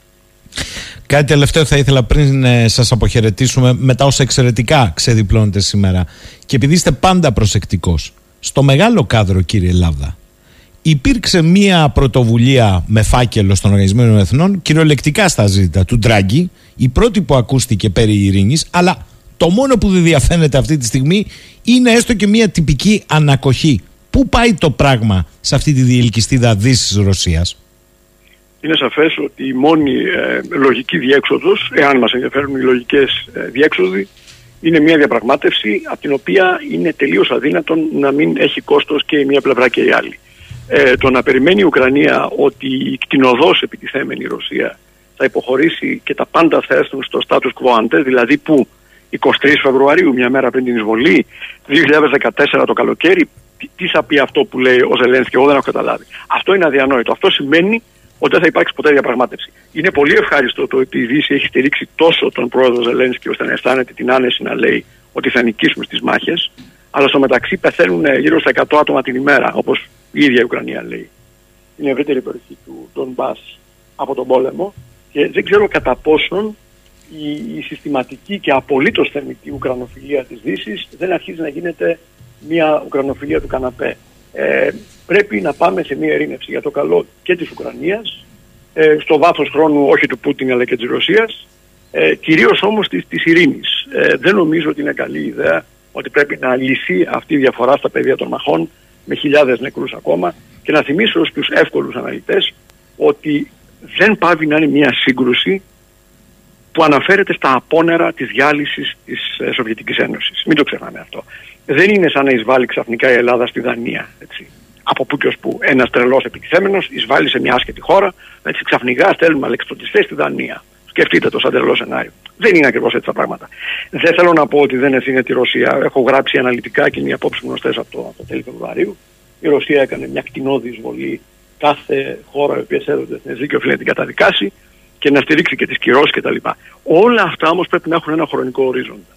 Δεν συμφέρει καμία ε, ευρωπαϊκή τουλάχιστον ε, χώρα, δύναμη, οργανισμό και τις οικονομίες. Αναφέρομαι στην Ευρώπη αυτή τη στιγμή, στη Δύση συνολικά, το να συνεχίζεται αυτή η ιστορία. Πρέπει κάπως να φτάσουμε σε μια διαπραγμάτευση. Και το, το πακέτο, το, η πρόταση Ντράγκη, όπως πολύ σωστά είπατε, ήταν η μόνη αυτή τη στιγμή που έλεγε μερικά πράγματα. Τι έλεγε να θυμίσω ο κρότε μας, έλεγε ουδετερότητα για την Ουκρανία, έλεγε κάπως fast track προς την Ευρωπαϊκή Ένωση, αλλά όχι το ΝΑΤΟ, ουδετερότητα για το ΝΑΤΟ, έτσι έλεγε μερικά τέτοια πράγματα. Τα οποία τα απέρριψε όμως η Ουκρανία, να θυμίσω. Κύριε Λάδα, θα τα ξαναπούμε. Δε, ο κόσμος δεν δεν περπατάει όμορφα. Δυστυχώς. Ε... Χρειαζόμαστε ειρήνευση στο Ρωσο-Ουκρανικό. αυτό είναι κάτι που το λέω από την αρχή και θα ξεκολουθήσω να το λέω. Ε, αυτό δεν συνιστά ούτε ρωσόφιλη άποψη όπως κάποιοι απίθανοι και ανεκδίκητοι. Καλά, αφήστε το τώρα αυτό. Αλλά, αλλά είναι απαραίτητο και για την ειρήνη και για την κρίση την εψηφιστική και για την ενεργειακή. Πρέπει να φτάσουμε σε ένα πακέτο. Μπορεί να μην είναι η πρόταση Ντράγκη, να είναι μια άλλη από το Μακρόν ή να είναι μια κινέζικη πρόταση, να τη ζούμε. Έτσι. Αλλά πρέπει να φτάσουμε σε μια ειρήνευση και η ειρήνευση θα έχει κόστος. Το ότι πρέπει, για παράδειγμα, να φτάσει σε μια μορφή αυτονομίας στον Τον Μπάς, δεν το λέμε τώρα σήμερα μετά την κτηνόδη ρωσική εισβολή, το έλεγαν οι συμφωνίες του Μίνσκ, οι οποίες με ευθύνη όλων δεν εφαρμόστηκαν. Έτσι, για να μην ξεχνάμε. Ε, Πάντως μην έχετε τέτοια άγχη. Εδώ η Wikipedia άλλαξε την καταγωγή της Γαλλίδας Πρωθυπουργού. Την έκανε πολωνική από ρωσική που την έγραφε μέχρι τον ορισμό. Ζούμε άλλο παραλογισμό. Εντάξει. Ζούμε τι... πολύ ενδιαφέρουσα περίοδο, έχετε δίκιο. Και νομίζω ο παραλογισμός είναι κλασικό βρετανικό understatement που λένε οι Άγγλοι, ξέρετε. Είναι διακριτική η εκδοχή ο παραλογισμός. Ζούμε παραλογισμό, έχετε δίκιο. Ε... Είστε πολύ καλά. Κύριε Λάβδα, εγώ σας ευχαριστώ. Ναι, Αν μου επιτρέπετε, λέει ο φίλος ο Σωτήρης, ένα ερώτημα. Η τουρκική διπλωματία, λέει κύριε Λάβδα, άσχετα με τα μεταξύ μας προβλήματα, τελικά πότε έχασε; Ποτέ ή σχεδόν ποτέ; Είναι συνέχεια, μήπως στη σωστή πλευρά της ιστορίας η Τουρκία το έχεις εισαγωγικά. Μήπως θα έπρεπε να μας προβληματίσει; Κοιτάξτε, νομίζω ότι ο μέσος, ε, ο μέσος, στατιστικά μέσος Έλληνας πολίτης έχει περισσότερους λόγους να είναι ευχαριστημένος από τον στατιστικά μέσο, όχι τους ολιγάρχες ούτε της ελίτ, Τούρκο πολίτη. Ε, αυτό μπορεί να το δείτε και κοινωνικά και οικονομικά έτσι από κάθε πλευρά. Από την άλλη μεριά είναι γεγονός ότι η Τουρκία υπήρξε επιτίδιος ουδέτερος, για να θυμίσω τον γνωστό τίτλο του βιβλίου, και επίσης ότι υπήρξε μια χώρα η οποία ε, προσπαθεί να διατηρήσει μέσω παζαριών, μέσω αθλειότητας και δολιοτήτων συχνά μια ανεξάρτητη και σχετικά ανεξάρτητη πορεία. Η είσοδος μαζί της Ελλάδας και της Τουρκίας στο ΝΑΤΟ το 1952, ως πρώτη διεύρυνση του ΝΑΤΟ, να το θυμίσω, σήμανε ότι οι δύο χώρες αυτές έχουν δεχτεί ένα πλαίσιο μέσα στο οποίο να λειτουργήσουν. Με το τέλος του ψυχρού πολέμου, η ΜΕΝ Ελλάδα, η οποία ήδη ευτυχώς είχε εγκυροβολήσει στην Ευρωπαϊκή Κοινότητα και Ένωση μετά το Μάστριχ, παρέμεινε σε αυτή τη λογική. Ευτυχώς. Δεν υπάρχει καμία εμβολία. Το ότι μπορείς αυτή τη λογική να την εφαρμόσεις πολύ αποτελεσματικότερα είναι μια άλλη συζήτηση, την οποία την κάνουμε χρόνια. Η ΔΕ Τουρκία άρχισε να αισθάνεται, όπως είπα πριν από 15 λεπτά, ότι εν πάση περιπτώσει τώρα ανοίγονται, τελειώνει ο ψυχρός πόλεμος, στην Ευρωπαϊκή Ένωση δεν είμαι έτσι κι αλλιώς, και ανοίγονται νέες δυνατότητες προς Ανατολάς, προς Δυσμάς, προς Νότο και παντού. Αυτή η λογική η τουρκική εξακολουθεί, αλλά έχει γίνει πιο ρηψοκίνδυνη δυστυχώς με τον Ερντογάν, ο οποίος έχει αυτή την τρέλα μεγαλείου, τον χαρακτηρίζει. Δεν θα συμφωνούσα γενικώς, δεν συμφωνούσα γενικώς. Η Τουρκία έχει περάσει και από μεγάλες κρίσεις. Έχει και εκείνη ζητήσει και σε, με πιο δραματικό τρόπο τη βοήθεια του Διεθνούς Νομισματικού Ταμείου έχει υποστεί διώξεις πολιτικές, ενώ για μας αυτές οι περίοδοι ανομαλίας ήταν πολύ συγκεκριμένες και μικρές, έτσι το 67-74, τη σύγχρονη ιστορία. Άρα γενικά μιλώντας δεν θα συμφωνήσω. Θα συμφωνήσω όμως το εξής κλείνοντας. Ότι θα έπρεπε να έχουμε μια πολιτική, ένα πολιτικό προσωπικό, μια πολιτική τάξη, όπως θέλετε πείτε την, η οποία να είναι πιο πρωτοβουλιακή και λιγότερο ναρκισιστική. Ε, Δυστυχώς αυτό για μένα τουλάχιστον τα λέει όλα. Σας ευχαριστώ πολύ κύριε Λαβδά. Καλή σας ημέρα από το Ηράκλειο. Και εγώ καλή εβδομάδα, να είστε καλά. Να είστε καλά. Λέει ο φίλος μας ο Θεμιστοκλής, καλή εβδομάδα. Όλοι όσοι μιλούν για το κόστος των εξοπλισμών έχουν μπει ποτέ στη διαδικασία να υπολογίσουν την εξοικονόμηση πόρων από τον τερματισμό με όποιο τρόπο των τουρκικών επιθέσεων με πλοία και μαχητικά αν ασκήσουμε δηλαδή την κυριαρχία μας ουσιαστικά έχει υπολογίσει κάποιος το κόστος αυτό μετά από αυτό ας ξεκινήσει η άστοχη έτσι κι αλλιώς αντιπαράθεση περί κανόνια ή βούτυρο. Οικονομία και ασφάλεια προϋποθέτουν εθνική κυριαρχία. Άλλος φίλος, μας, ε, ο Αλέξανδρος μας λέει, στην Αθήνα πάντως, ε, στα κεντρικά συστημικά δίκτυα, μπορεί να ξέχασαν τον Ηλιάκη, αλλά θυμήθηκαν το Ρότζερ Μουρ. Ο Φώτης. Τόσες εβδομάδες τα λέτε και τα ξαναλέτε. Το θέμα είναι ότι αν δεν αντιδράσει ο κόσμος, οι καρεκλοκένταυροι δεν πρόκειται να αντιδράσουν. Ο Μιχάλης από τη Ρόδο. Καλημέρα. Αν δεν κάνει η Ελλάδα νομοθετημένο δόγμα γενικευμένου πολέμου, θα έχει πάντα παραβιάσεις και μια Τουρκία με θράσος. Συμπληρώνοντας ότι η Τουρκία όλα τα κάνει πιο γρήγορα, έφερε το τέταρτο γεωτρύπανο τρεις μήνες όλα τα περιαυλικά προγράμματα που ήταν να τελειώσουν τέλος του 23 θα τελειώσουν τέλος του 22. Η ιστορία, λέει η Κάρμεν, έχει δείξει την αδυναμία της ελληνικής πολιτικής έναντι στη γείτονα που βρέθηκε να γίνει κράτος με τον ταλιμπανισμό που αποδέχονται οι μεγάλες δυνάμεις. Ποιος θα τη σταματήσει; Με την Ελλάδα να μικρύνει με τις ευλογίες όλων. Ε, Άλλος φίλος εδώ, ο Χρήστος, λέει από τις 200 τόσες χώρες του ΟΗΕ, η Ελλάδα και 5-6 ακόμη δήλωσαν εχθροί της Ρωσίας. Η, η Ρωσία δεν απειλεί την Ελλάδα. Άλλος μας απειλεί και εντός του ΝΑΤΟ. Σάκης, η Τουρκία επικαλείται ότι το ΠΚΚ είναι τρομοκράτες. Η Ελλάδα που παρέδωσε τον Ετσαλάν είναι ντροπή να μιλάει. Σωτήρης, η φαλοκρηπίδα είναι ελληνική. Αυτό είναι το μόνο πρόβλημα με την Τουρκία. Η Ελλάδα να ορίσει την ΑΟΣ, να δηλώσει την νόμιμη κυριαρχία της. Τώρα η Τουρκία, αν θέλει να βγάλει αέριο όπως και οι υπόλοιπες χώρες, με διαγωνισμό είναι ευπρόσδεκτη. Δεν λέει κανείς όχι. Όμως δεν έχουμε δηλώσει ΑΟΣ. Δηλαδή, συζητάμε αν η γιαγιά μου είχε καρούλια, θα ήταν F35 το 2040 και αν θα φοράνε όπλα. Είναι αστείο. Λοιπόν, κοιτάξτε. Ξέρω πάντως ε, κεντρικά site με ιδιαίτερο ενδιαφέρον στα οποία υπάρχει εκτεταμένη αρθρογραφία και του φίλου μου και διευθυντή του Ινστιτούτου Αναλύσεων Άμυνας και Ασφάλειας, Ζαχαρία του Μίχα, που δεν αφήνουν την, ούτε την ε, ημέρα μνήμης στον Κώστα Ηλιάκη, αλλά που τη συνδέουν με το σήμερα και το αύριο. Και επειδή και ο κύριος Λάβδας μας είπε ότι τα δύσκολα είναι μπροστά μας. Ε, καλή ομιλία στο Κογκρέσο, αλλά εδώ είναι μπροστά μας άλλα ζητήματα και εκεί θα κρυθούν τα πάντα και η αποφασιστικότητα της ελληνικής πολιτικής σκηνής. Κύριε Μίχα, καλημέρα. Καλημέρα Γιώργο, καλημέρα. Ε, εσείς από ό,τι είδα δεν μείνατε απλά ε, στο γεγονός της ημέρας 16 χρόνια πίσω αλλά το συνδέετε και με το σήμερα και με όλες τις γεωπολιτικές εξελίξεις στην περιοχή μας διότι ναι εντάξει το ενδιαφέρον είναι στραμμένο και καλός στο τι τεκταίνεται στην Ουκρανία αλλά όλα αυτά έχουν απολύξεις και σε σχέση με την Τουρκία που αφορούν εμάς άμεσα, αμεσότατα. Κοίταξε να δεις, η τραγωδία με τον Ηλιάκη ήταν κάτι πολύ συγκεκριμένο που συνέβη. Είχαν σηκωθεί και πηγαίνανε με ένα φωτοαναγνωριστικό αεροστάφος που είχαν που είχε ένα Ισραηλινό ατρακτήδιο που μπορούσε να φωτογραφίσει από πολύ μακριά τις εγκαταστάσεις των 400 στην Κίη στην Κρήτη. Όταν πλησίασε ο Ηλιάκης κοντά για να πάρει τον αριθμό, πλησίασε και πήγε από κάτω, κατέβασε την καλύπτρα, μάλλον πανικοβλημένος από ό,τι όλα τα στοιχεία δείχνουν, συνέφυψε την καλύπτρα και σκότωσε τον Έλληνα πιλότο. Δεν ήταν όπως σε μια τέτοια κατακτική κατάσταση πάντα είναι από πίσω ο νούμερο 2 του σχηματισμού, τους είχε όλους κλειδωμένου. Κανονικά έπρεπε να πάνε στον Αλλάχ, αυτόματα.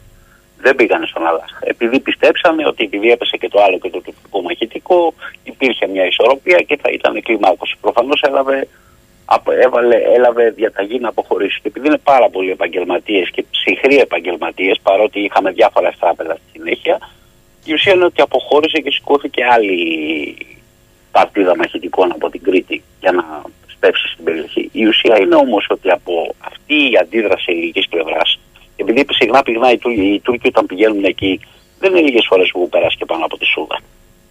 Κυνηγούνται βέβαια με τα ελληνικά μαχητικά, αλλά φροντίζουν να περάσουν πάνω από τη Σούδα διότι τους ενοχλεί ότι ο ελληνισμός είναι πάτημα του ΝΑΤΟ. Θέλουν οτιδήποτε είναι σοβαρό από νατοικής απόψεως με γεωστρατηγική σημασία θέλουν να το ελέγχουν. Αυτό, αυτή η αντίδραση που είχαμε τότε με τον Ηλιάκη πιστεύω προσωπικά ότι οδήγησε σε παρόξυνση της τουρκικής θρασίτητας στο Αιγαίο με αποτέλεσμα να επαναλάβουν το πρότυπο αυτό που συμπεριλαμβάνει και τη Σούδα στην περιοχή της Αλεξανδρούπολης. Γι' αυτό συνέδεσα αυτά τα δύο γεγονότα. Δυστυχώς η συμπεριφορά που έχουμε εμείς, η αυτοσυγκράτηση που μέχρι ένα σημείο είναι ορθή, από εκεί και πέρα όμως μπορεί με στρατηγική λογική να καταστεί αντιπαραγωγική έως αυτοκαταστροφική.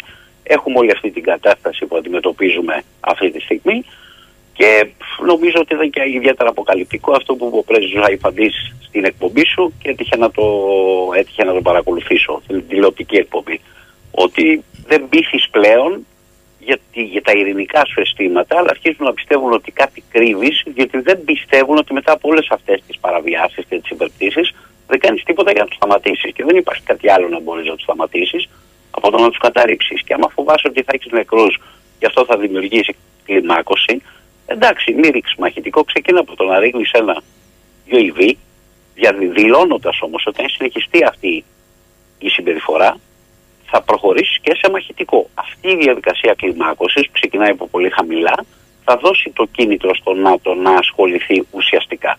Διαφορετικά και δεν θα ασχολούνται και οι ειρηνικές και σύμμαχες χώρες, συμμαχικέ χώρες όπως για παράδειγμα η Φιλανδία και προσεχώς και στο ΝΑΤΟ πιστεύουμε ότι τελικά θα κατορθώσει να μπει, σου δίνουν αυτές τις απαντήσεις. Ε, αυτά τα πράγματα πρέπει να επαναξιολογηθούν όσο είναι καιρός από την ελληνική πλευρά. Επειδή είπες ότι κάνεις ένα βήμα για να δείξεις την αποφασιστικότητά σου με ένα μη επανδρομένο. Προφανώ. από εκεί. Ναι, ναι. Προφανώς όμως το πολιτικό σύστημα έχει αποφασίσει ότι αν αυτό δεν σταματήσει εκεί, έρχεται κλιμάκωση. Το έχει αποφασίσει, όχι ένα βήμα μπρος, δύο πίσω. Δεν τότε δεν κάνει. Δεν καν, ναι. Γιώργο μου, ότι υπάρχει διαδικασία ε, που με ένα σκεπτικό οδηγεί σε μια απόφαση. Αυτό θα ήταν ένα θετικό πρωτοβήμα. Πιστεύω ότι είναι μια πεποίθηση φυτεμένη μέσα στους ε, Έλληνες πολιτικούς που επειδή είναι δημοκρατικό καθεστώς η Ελλάδα οι στρατιωτικοί υποτάσσονται απολύτως πολιτικούς και αυτό το σωστό αλλά αυτό δημιουργεί μια λυσίδα από προβλήματα. Δεν μπορεί να περάσει καν από το μυαλό του πολιτικού προσωπικού ότι στις διεθνείς σχέσεις το παιχνίδι παίζεται διαφορετικά και πρέπει να θέτεις όρια όπως πρέπει να θέτεις όρια σε ένα μικρό παιδί.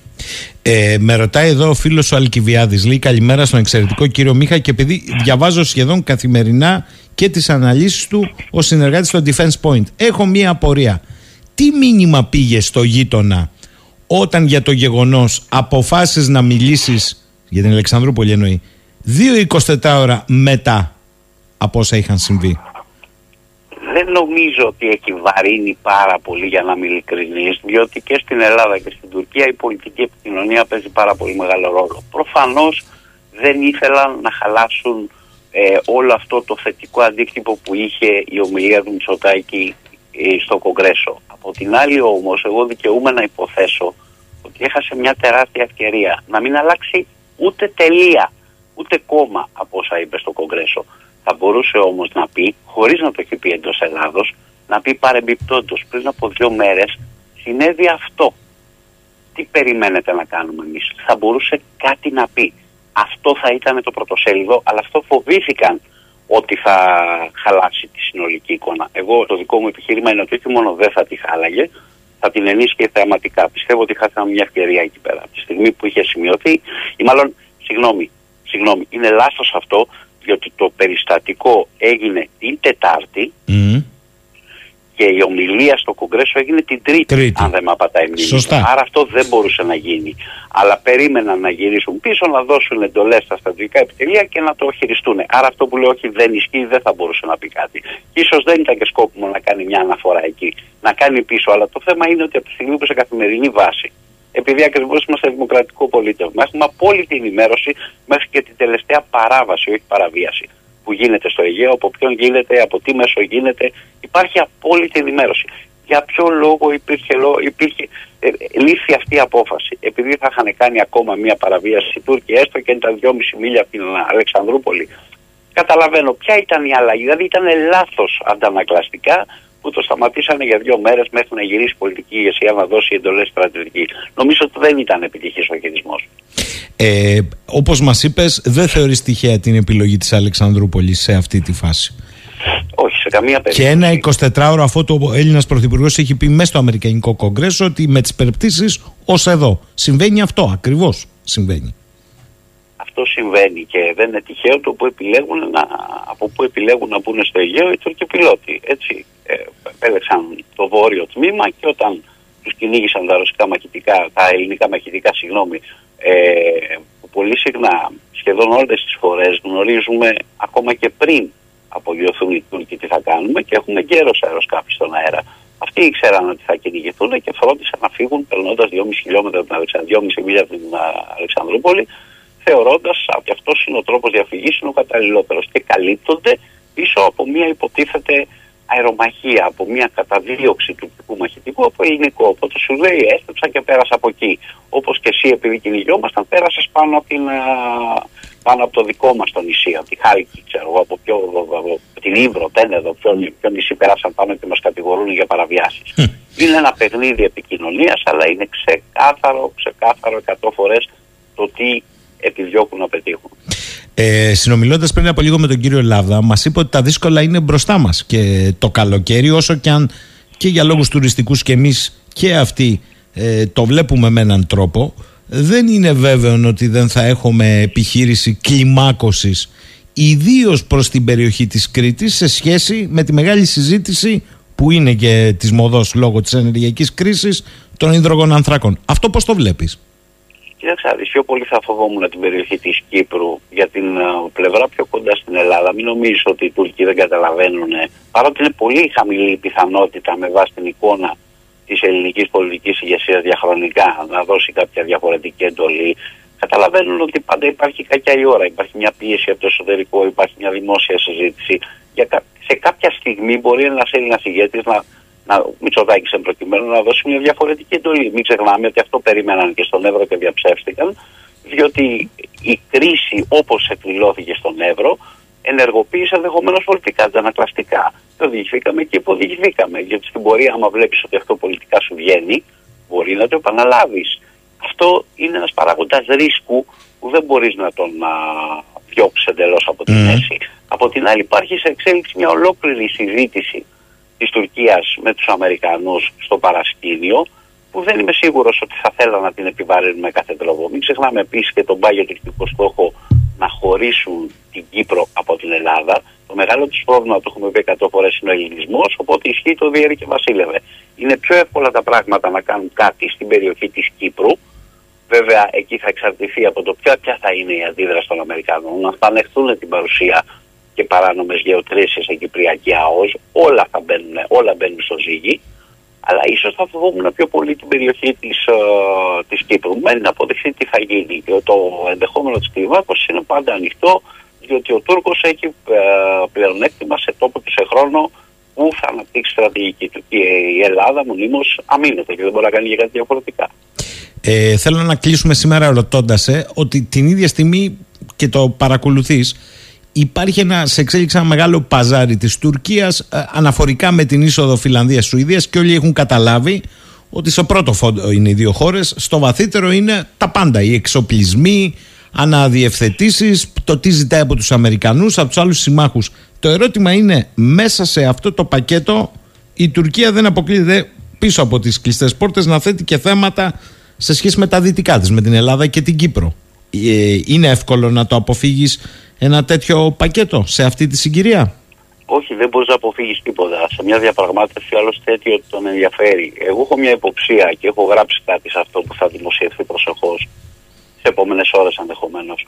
Ε, έχω την υποψία ότι οι Τούρκοι καλλιεργούν συστηματικά τον τελευταίο καιρό στα καθιστοτικά μέσα ενημέρωσης, κυρίως στα φιλοϊσλαμιστικά, ότι οι S400 έχουν αποδειχθεί σε κάτι, σε κάτι παθητικό όλη αυτή η όξυνση και η διαπραγμάτευση της Τουρκίας θα μπορούσε να αποσκοπεί στο να ενισχύσει την εικόνα του Ερντογάν στο εσωτερικό, ώστε όταν κάποια στιγμή παρουσιάσει την απομάκρυση των S400 από το τουρκικό οπλοστάσιο, που το θεωρώ μικρή πιθανότητα αλλά υπαρκτή και επιμένω ότι είναι υπαρκτή, να γίνει αποδεχτή στο εσωτερικό. Διότι όταν καλλιεργείται συστηματικά η άποψη ότι δεν μας ωφέλησε, το τουρκικό εθνικό συμφέρον δεν το ωφέλησε, δεν θα υπάρξει αντίδραση από ενδεχόμενη απομάκρυνση. Αντιθέτως, θα αλλάξει τα δεδομένα στο τραπέζι της διαπραγμάτευσης με τους Αμερικανούς και με τον ΝΑΤΟ και η ελληνική πλευρά θα βρεθεί σε θέση άμυνας και ενδεχομένως να διεξάγει μάχη, μάχη οπισθοφυλακής. Ε, ενδεχομένως να υποπτεύομαι ότι για να προστατέψει το ευρύτερο, δηλαδή το F-35, να αναγκαστεί να κάνει πίσω στο F-16, όσο χρόνος κερδιθεί τόσο το καλύτερο είναι για να προλάβει η ελληνική αεροπορία να εντάξει τα F-16V και να κάνει όσες κινήσεις μπορεί οι ένοπλες δυνάμεις για να επανεξοπλιστούν, που έχουμε καθυστερήσει πάρα πολύ και τα έχουμε πει 100 φορές. Αλλά έχω την εντύπωση ότι προσεχώς θα έχουμε κάποιες εκπλήξεις από τουρκικής πλευράς. Μένει να αποδειχθεί αν θα επιβεβαιωθεί ή θα διαψευστώ.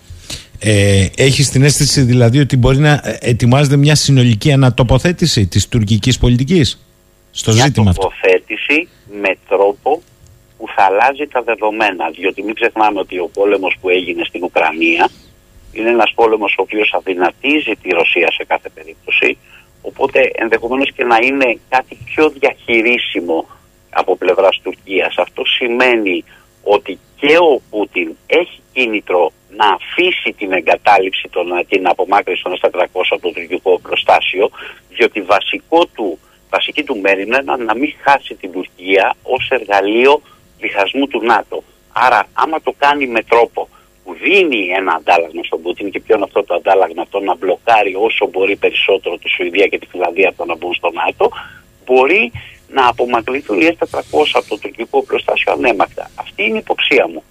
Δεν συγκεντρώνει και πάρα πολλές πιθανότητες, αλλά ένα 20% θα το έδινα. Δηλαδή δεν θα με εξέπλητε εάν έβλεπα τους Τούρκους να παίρνουν προσεχώς το προσεχές διάστημα μια απόφαση απομάκρυνση των F400, την οποία έχει δημιουργήσει τα επιχειρήματα ο Ερντογάν για να την πουλήσει στο Πούτιν. Ο Πούτιν δεν θέλει να χάσει την Τουρκία, γιατί με αυτήν χάσει το ΝΑΤΟ.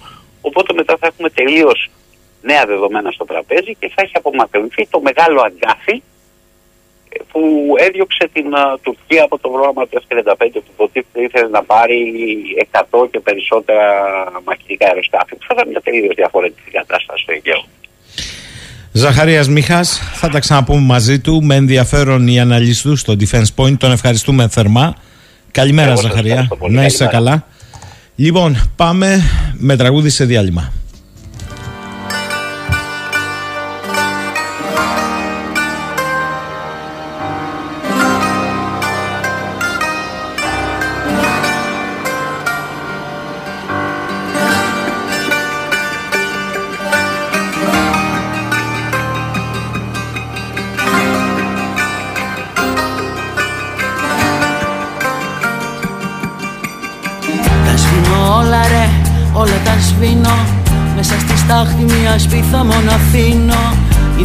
Πάντοτε με αυτή να προχωράω.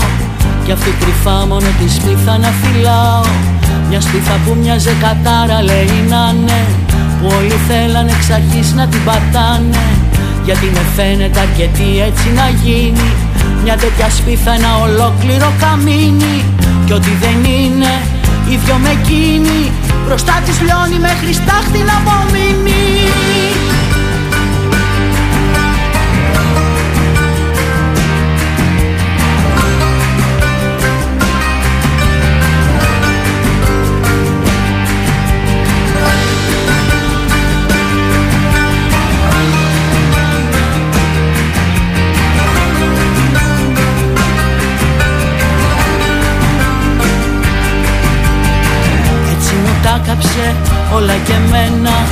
Δίπλα της δεν αντέχει ούτε ένα ψέμα. Όλα στα παίρνει τελικά και μένεις μόνος. Μοιάζει να χάνεται από τα μάτια κάθε δρόμος. Αγάπες, μισή, έρωτες, σκέψεις. Κι αυτές ακόμα παραδιάζω εδώ οι λέξεις. Όλα αλλάζουν, όλα περνάνε. Όσο κι αν θέλουν η αλήθεια αυτά να είναι. Δεν είναι τίποτα, σκιές μου μοιάζουν. Μπροστά στη σπίθα μου στα πόδια το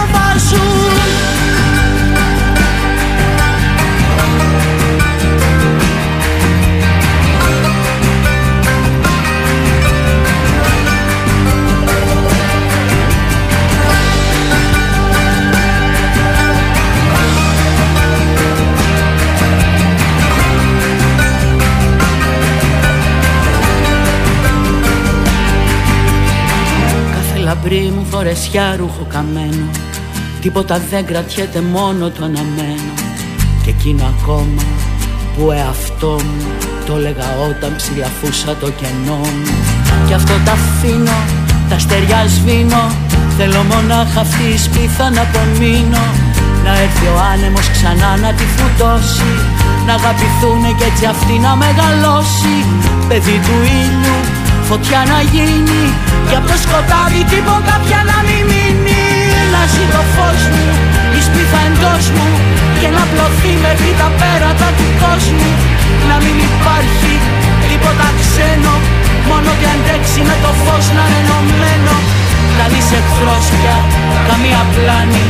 Κανένα ψέμα ούτε δόλος ή πλεκτάνη Έτσι όπως θέλω, έτσι όπως θέλεις να μην υπάρχει δουλευτής ούτε τεμπέλης Ούτε πια κάτι διαχωρισμένο Εκεί που είσαι κι εγώ δίπλα σου να μένω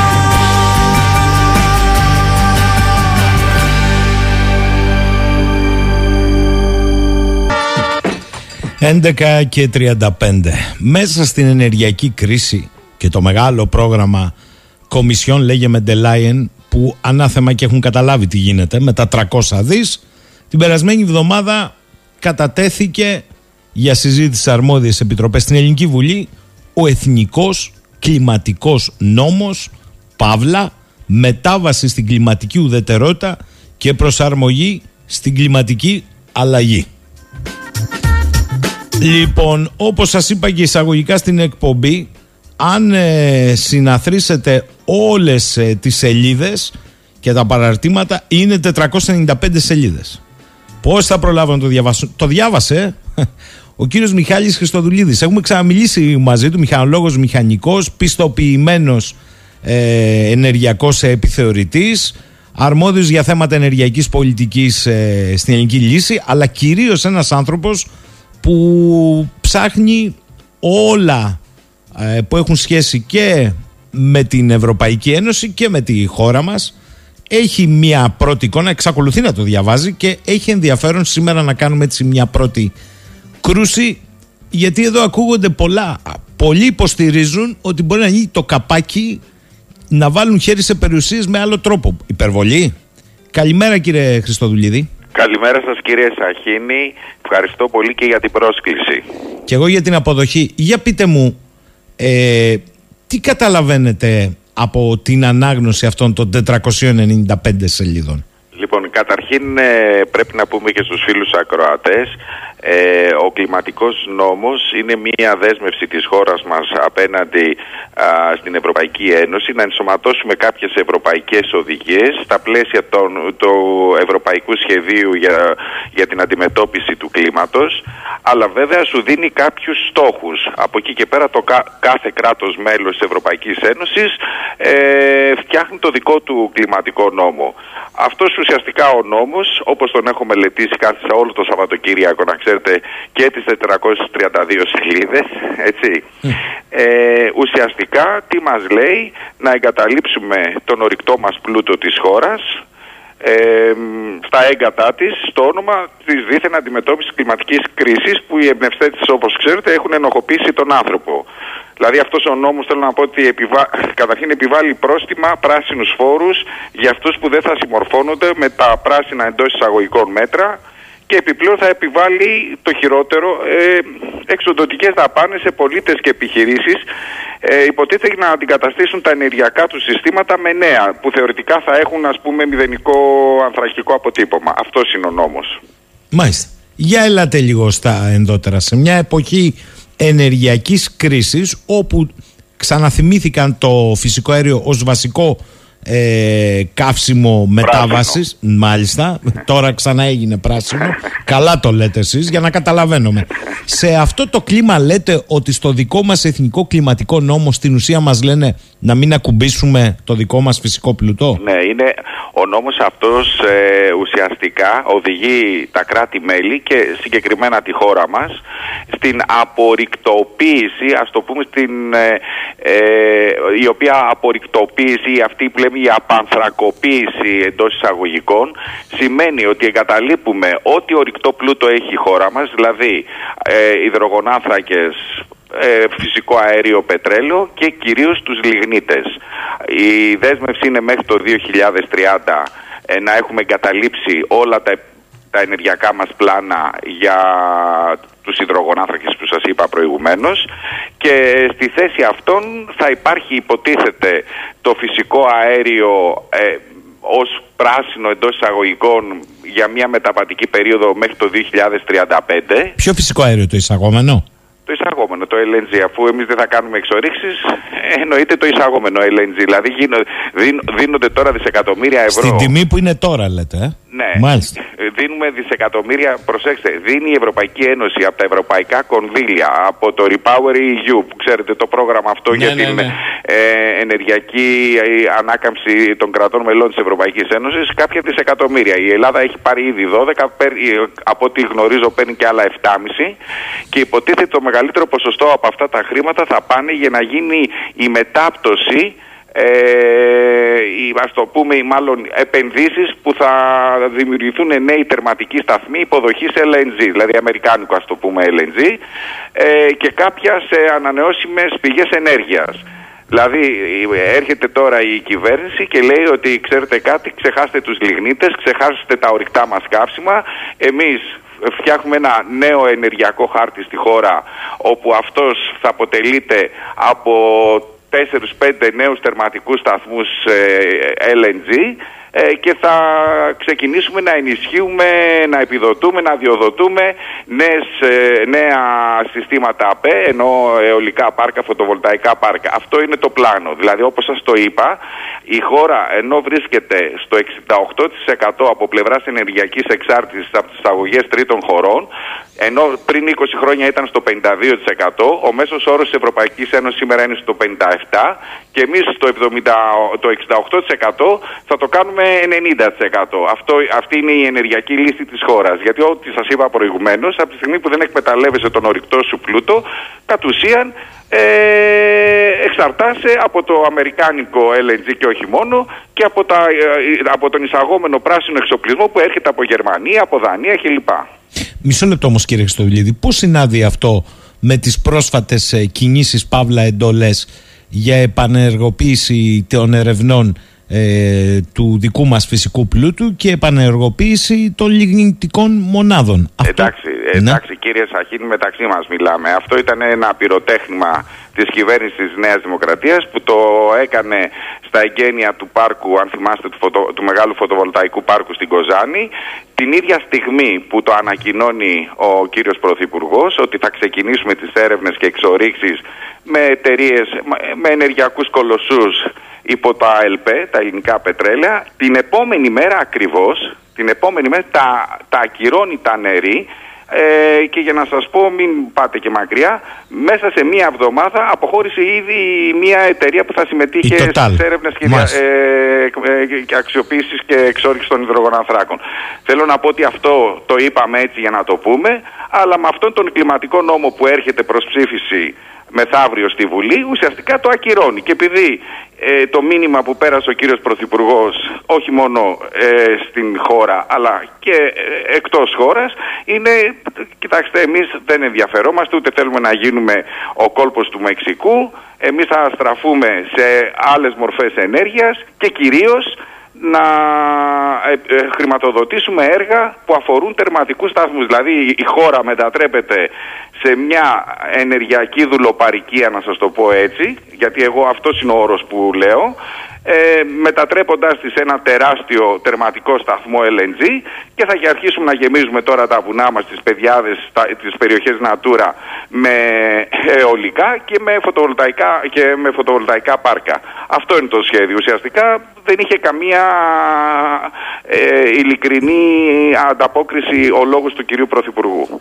Θέλω να μου πείτε σε αυτό το νόμο έτσι όπως τον έχετε αναγνώσει μέσα στο Σαββατοκύριακο που μας είπατε για τον καταναλωτή τι προβλέπετε και ποιες είναι οι αλλαγές; Ακούμε για παράδειγμα, εκεί συμπεριλαμβάνεται και η μετατροπή, η αλλαγή του στόλου σε ηλεκτρικά αυτοκίνητα και πόσο προσβάσιμο ναι, ναι. είναι για, ε, προσέξτε, για το μη δυνάμενο ναι, οικονομικά πολίτη. Αυτός, ναι.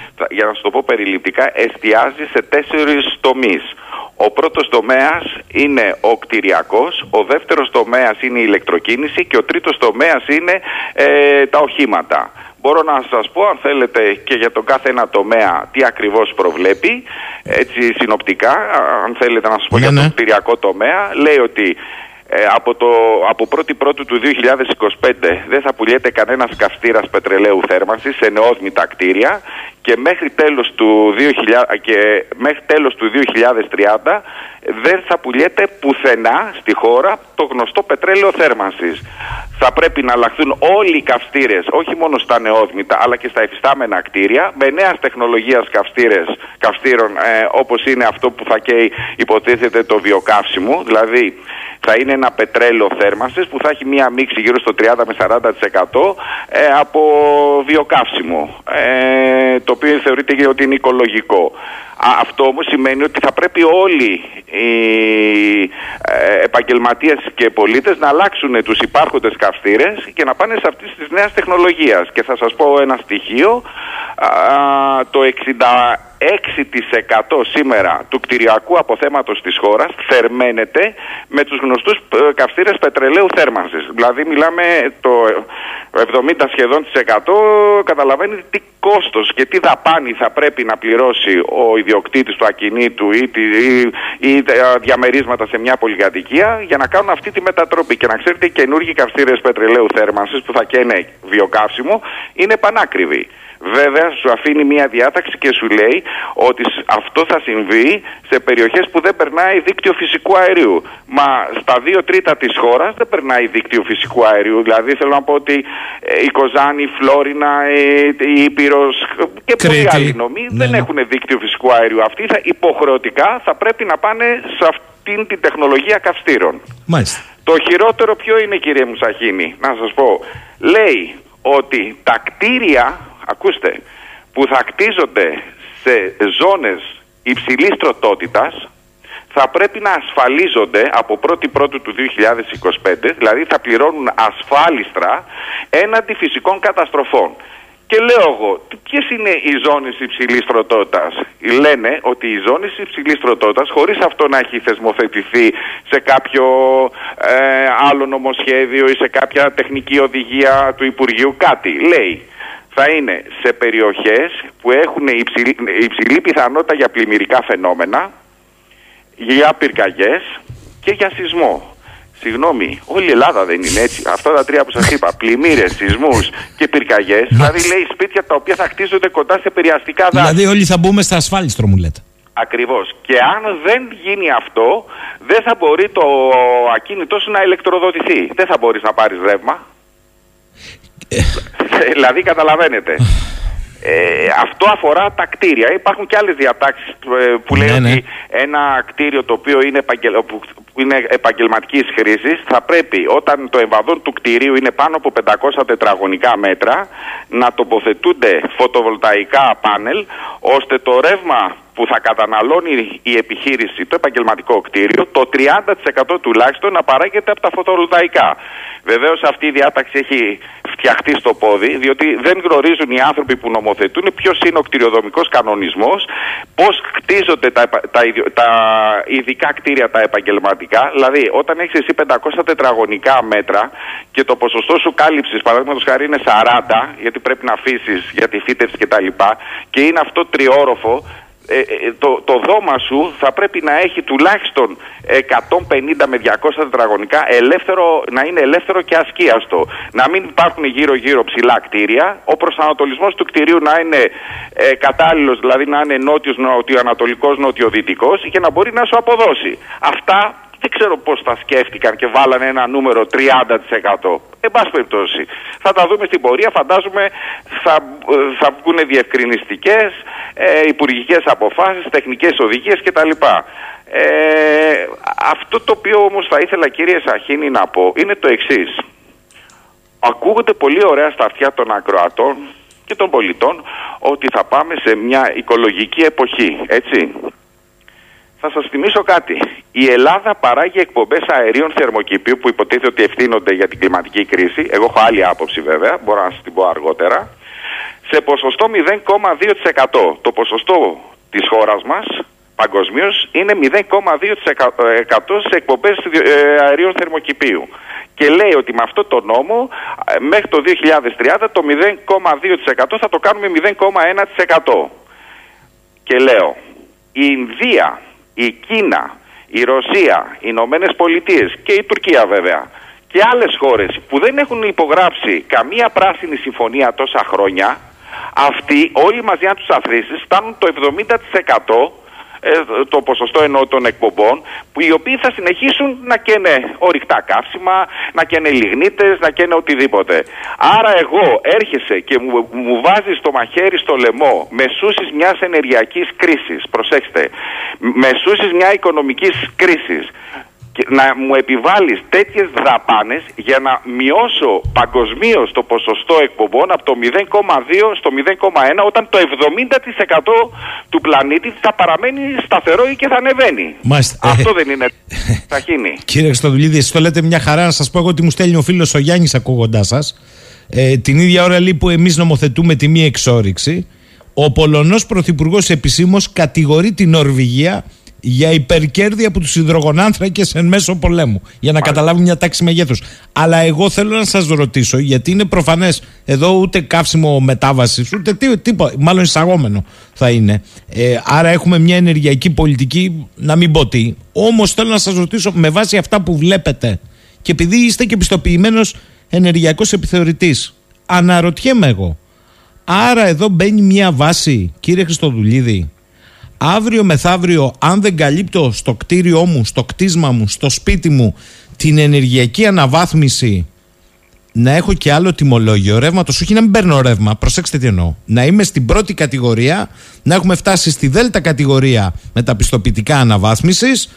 Άρα, εγώ να πληρώνω διαφορετικά και το τιμολόγιο; Και διαφορετικό έμφυα. Και διαφορετικό έμφυα. Το έχουν κάνει άλλες χώρες, θα έρθει και σε εμάς αυτό. Απλά σιγά σιγά, όχι όλα μαζί. Μάλιστα. Ε, Για να καταλαβαίνουν που πάει η βαλίτσα. Ναι, δηλαδή. ε, εγώ θα σας πω την προσωπική μου εκτίμηση και με βάση αυτά που γνωρίζω από την ευρωπαϊκή αγορά και τα θέματα της εξοικονόμησης ενέργειας υπάρχουν χώρες που συνδέουν το φόρο ακινήτου με το πόσο ε, ενεργοβόρο είναι το κτίριο. Δηλαδή, όσο πιο ενεργοβόρο είναι, τόσο περισσότερους φόρους πληρώνεις. Όσο λιγότερο ε, ενεργοβόρο, αλλά δηλαδή ένα σπίτι που ανήκει στην ενεργειακή κλάση Α, για παράδειγμα, θα, θα πληρώνει ας πούμε 1000 ευρώ το χρόνο. Αυτό που θα ανήκει στην τελευταία κλάση, την ΙΤΑ, που είναι τα πιο ενεργοβόρα, μπορεί να πληρώνει και 3.000 ευρώ.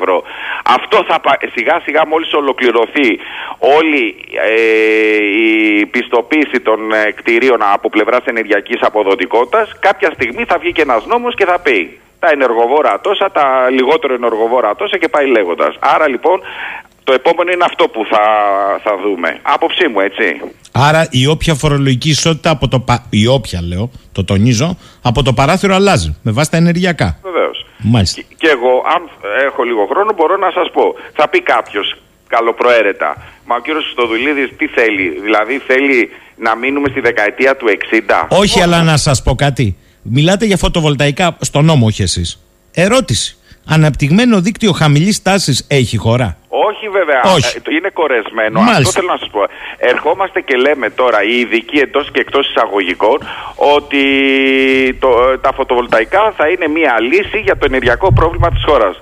Και λέω, μα αυτός που το λέει έχει σκεφτεί τα δίκτυα υψηλής υπερήψηλης τάσης, οι υποσταθμοί, είναι ικανοί επαρκείς για να μπορέσουν να λειτουργήσουν όλα αυτά τα φωτοβολταϊκά πάρκα ε, δηλαδή θέλω να πω ότι ε, εκτός από αυτό δεν έχουμε συστήματα αποθήκευσης της ε, ηλιακής ενέργειας και όχι μόνο της ηλιακής και της αιωλικής. Δηλαδή φτιάχνουμε αιωλικά πάρκα, γεμίζουμε τα βουνάκια και όλο, όλες τις περιοχές φυσικού κάλους με ανεμογεννήτριες και παράγεται το ρεύμα ό, όπως παράγεται χωρίς όμως να αποθηκεύεται η περίσσια αιωλική ή ηλιακή ενέργεια. Άρα δηλαδή όταν φυσάει αποδίδει στο σύστημα, όταν δεν φυσάει δεν αποδίδει. Και, και τότε μπαίνουν σε λειτουργία οι θερμικές μονάδες που καίνε ορυκτά καύσιμα. Αυτό έχει λογική. Εισαγόμενο Άρα φυσικό δεν έχουμε αέριο, συστήματα αποθήκευσης και δεν έχουμε δίκτυο ούτε υψηλής ούτε υπερυψηλής ε, τάσης και, υποσταθ, και αντίστοιχους υποσταθμούς για να μπορέσουμε να ε, λειτουργήσουμε και να υποστηρίξουμε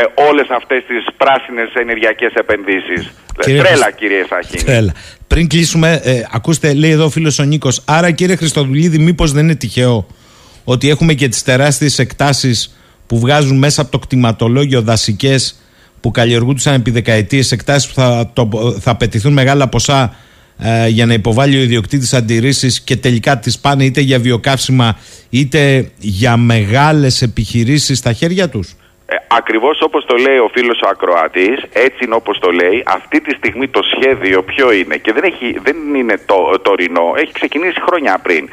Καταστρέφουμε την παραγωγική μας γη, καταστρέφουμε τον πρωτογενή τομέα και ε, ανταυτού ε, ξεκινάμε να τοποθετούμε τα πανέλα και τις ανεμογεννήτριες για να παράγουμε το πράσινο ρεύμα υποτίθεται αλλά από την άλλη μεριά ε, το πρόβλημα το διατροφικό και η επιστημιστική κρίση που έρχεται κανένας δεν τη βλέπει και κανένας δεν μιλάει. Έχουμε να ζήσουμε αργε, αρμαγεδονικές μέρες ε, κύριε Σαχίνη και πραγματικά ε, λυπάμαι ε, το τι θα συναντήσουμε και το τι θα δούμε τα επόμενα χρόνια. Ε, νομίζω ότι αυτός ο κλιματικός νόμος είναι ένας τρόμο νόμος ο οποίος στηρίζεται σε ένα αφήγημα Τη της ε, υποτιθέμενης ε, κλιμα... αντιμετώπισης κλιματικής κρίσης και ε, ενοχοποιούν τον άνθρωπο. Ενώ δεν είναι έτσι και το έχουμε πει πολλές φορές ότι ο πλανήτης έχει διέλθει από θερμές και ψυχρές κλιματικές περιόδους ε, και, δε... και ενώ δεν υπήρχε βιομηχανική ανάπτυξη. Οι ανθρωπογενές παρεμβάσεις είναι μύθος διότι τα κλιματικά μοντέλα όλων αυτών των παγκοσμιοποιητών και των, ε, και των κέντρων εξουσίας οικονομικών εννοώ στην Αμερική και όχι αποκρύβουν ότι το κλίμα μεταβάλλεται εξαιτίας των περιοδικών ηλιακών δραστηριοτήτων. Θέλω να πω ότι η περίφημη αυτή κλιματική κρίση πρόκειται για μια καλωστημένη απάτη ε, που πίσω από αυτήν κρύβονται τα γνωστά οικονομικά και πολιτικά συμφέροντα. Εντάξει, φαντάζομαι ότι δεν δίνεται, δεν δίνεται άφεση αμαρτιών σε όσους καταστρέφουν το περιβάλλον, σε ρηπογόνες ε, ε, λειτουργίες. Δεν λέτε βέβαια, αυτό. Γιατί δεν εμείς, λέτε αυτό. Και σαν ελληνική λύση, Ναι. κύριε Σαχίν, έχουμε υποβάλει τετρα, 400 σελίδες ολόκληρο πρόγραμμα. Πώς λέμε θα μπορέσουμε να α, α, απεξαρτηθούμε ενεργειακά από τους τρίτους, πώς να ε, ε, αποκτήσουμε οικολογική ενέργεια χωρίς να πληρώνουμε ούτε ρήτρες εκπομπών διοξιδίου του άνθρακα και ε, βασίζεται όλο το πρόγραμμά μας σε τέσσερις άξονες. Ε, Εμείς τι λέμε, εκμετάλλευση, αξιοποίηση όλων των ελληνικών μας κοιτασμάτων, το, το οποίο ανέρχεται από ό,τι θυμάμαι γύρω στα 3 ε, δισεκατομμύρια τόνους λιγνίτη, το οποίο εγώ σας λέω το 50% να εκμεταλλευτούμε, αρκεί να ενσωματώσουμε οικολογικές τεχνολογίες στις λιγνητικές μονάδες, όπως ας πούμε την κλήρανση του λιγνίτη και τον ενταφιασμό του παραγόμενου διοξιδίου του άνθρακα. 2,2 δις είναι ε, ο προϋπολογισμός που έχει βγάλει η ελληνική λύση για να γίνουν οι έξι μονάδες ε, τις οποίες έχουν παροπλήσει. Επίσης εμείς λέμε ότι θα πρέπει να μειώσουμε την ζήτηση της ενέργειας στο κτηριακό απόθεμα της χώρας, δηλαδή με τα γνωστά προγράμματα εξοικονόμηση κατοίκων που ξέρετε από το 2010, το 9% που είναι σήμερα να γίνει 30% τα χρήματα να μην πάνε σαν αιμογεννήτρες, αλλά να πάνε στην ενεργειακή θωράκιση των κτηρίων της χώρας, όπου και χρήματα στην εσωτερική αγορά θα κινηθούν και οι πολίτες θα εξοικονομήσουν ενέργεια, άρα θα εξοικονομήσουν και χρήματα. Εμείς δηλαδή δίνουμε μεγάλη βαρύτητα σε αυτό που λέγεται εξοικονόμηση ενέργειας μέσα από την θωράκιση των κτηρίων.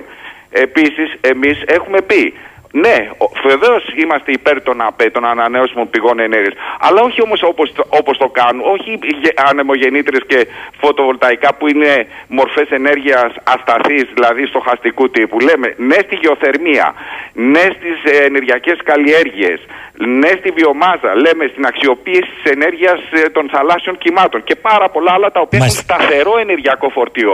Αυτές οι πηγές που σας είπα δεν εξαρτούνται από τις κέρδε. Κύριε Χριστοδουλίδη, επειδή ο χρόνος με πιέζει, απαντήστε γρήγορα σε ένα ερώτημα του φίλου του Ναι. Βασίλη. Και τι θα γίνει, λέει κύριε Χριστοδουλίδη, όταν κοπούν οι επιδοτήσεις στον ΑΠΕ, θα τις πληρώνει πια όχι έμεσα αλλά απευθείας ο πολίτης; Εννοείται ότι θα τις πληρώνει ο πολίτης, διότι ήδη τις πληρώνει ο πολίτης. Και Ναι, θέλετε ναι, να σας πω και έμεσα, κάτι άλλο. έμεσα όμως τώρα. Σας ρωτάει εδώ, απευθείας θα τις πληρώνει πια; Απευθείας, φυσικά. Απευθείας. Απευθείας θα τις πληρώνει. Ήδη όλοι, όλες, όλες αυτές οι επενδύσεις που πρόκειται να γίνουν τα επόμενα χρόνια, που θα σταματήσει η επιδότηση των ΑΠΕ, Ποιος νομίζετε ότι θα τις πληρώνει, ο γείτονας, εμείς οι ίδιοι.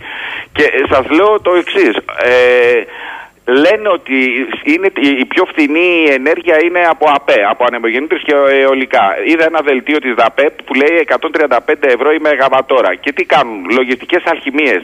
Δεν βάζουν μέσα το κόστος όχι της παραγωγής ενέργειας που είναι τσάπα από τον ήλιο ή από τον άνεμο, των επιδοτήσεων. Για βάλτε και τα χρήματα των Ελλήνων φορολογουμένων που έχουν πληρώσει κάποια δισεκατομμύρια ευρώ τα τελευταία χρόνια, να δούμε πόσο είναι το γο- πραγματικό κόστος παραγωγής του ρεύματος. Δηλαδή πράγματα ε, ε, θλιβερά. Κύριε Χριστοδουλίδη, σας ευχαριστώ. Θα τα ξαναπούμε. Καλή σας ημέρα από Είμαι το στη Ηράκλειο. διάθεσή σας. Σας ευχαριστώ και εγώ πολύ. Καλή λοιπόν, σας μέρα. να μια προσέγγιση έτσι πρώτη στον Εθνικό Κλιματικό Νόμο από έναν άνθρωπο που τον έχει διαβάσει. Φτάσαμε στο τέλος. Να είμαστε καλά να τα πούμε αύριο, 10 και 10. Καλημέρα σε όλους.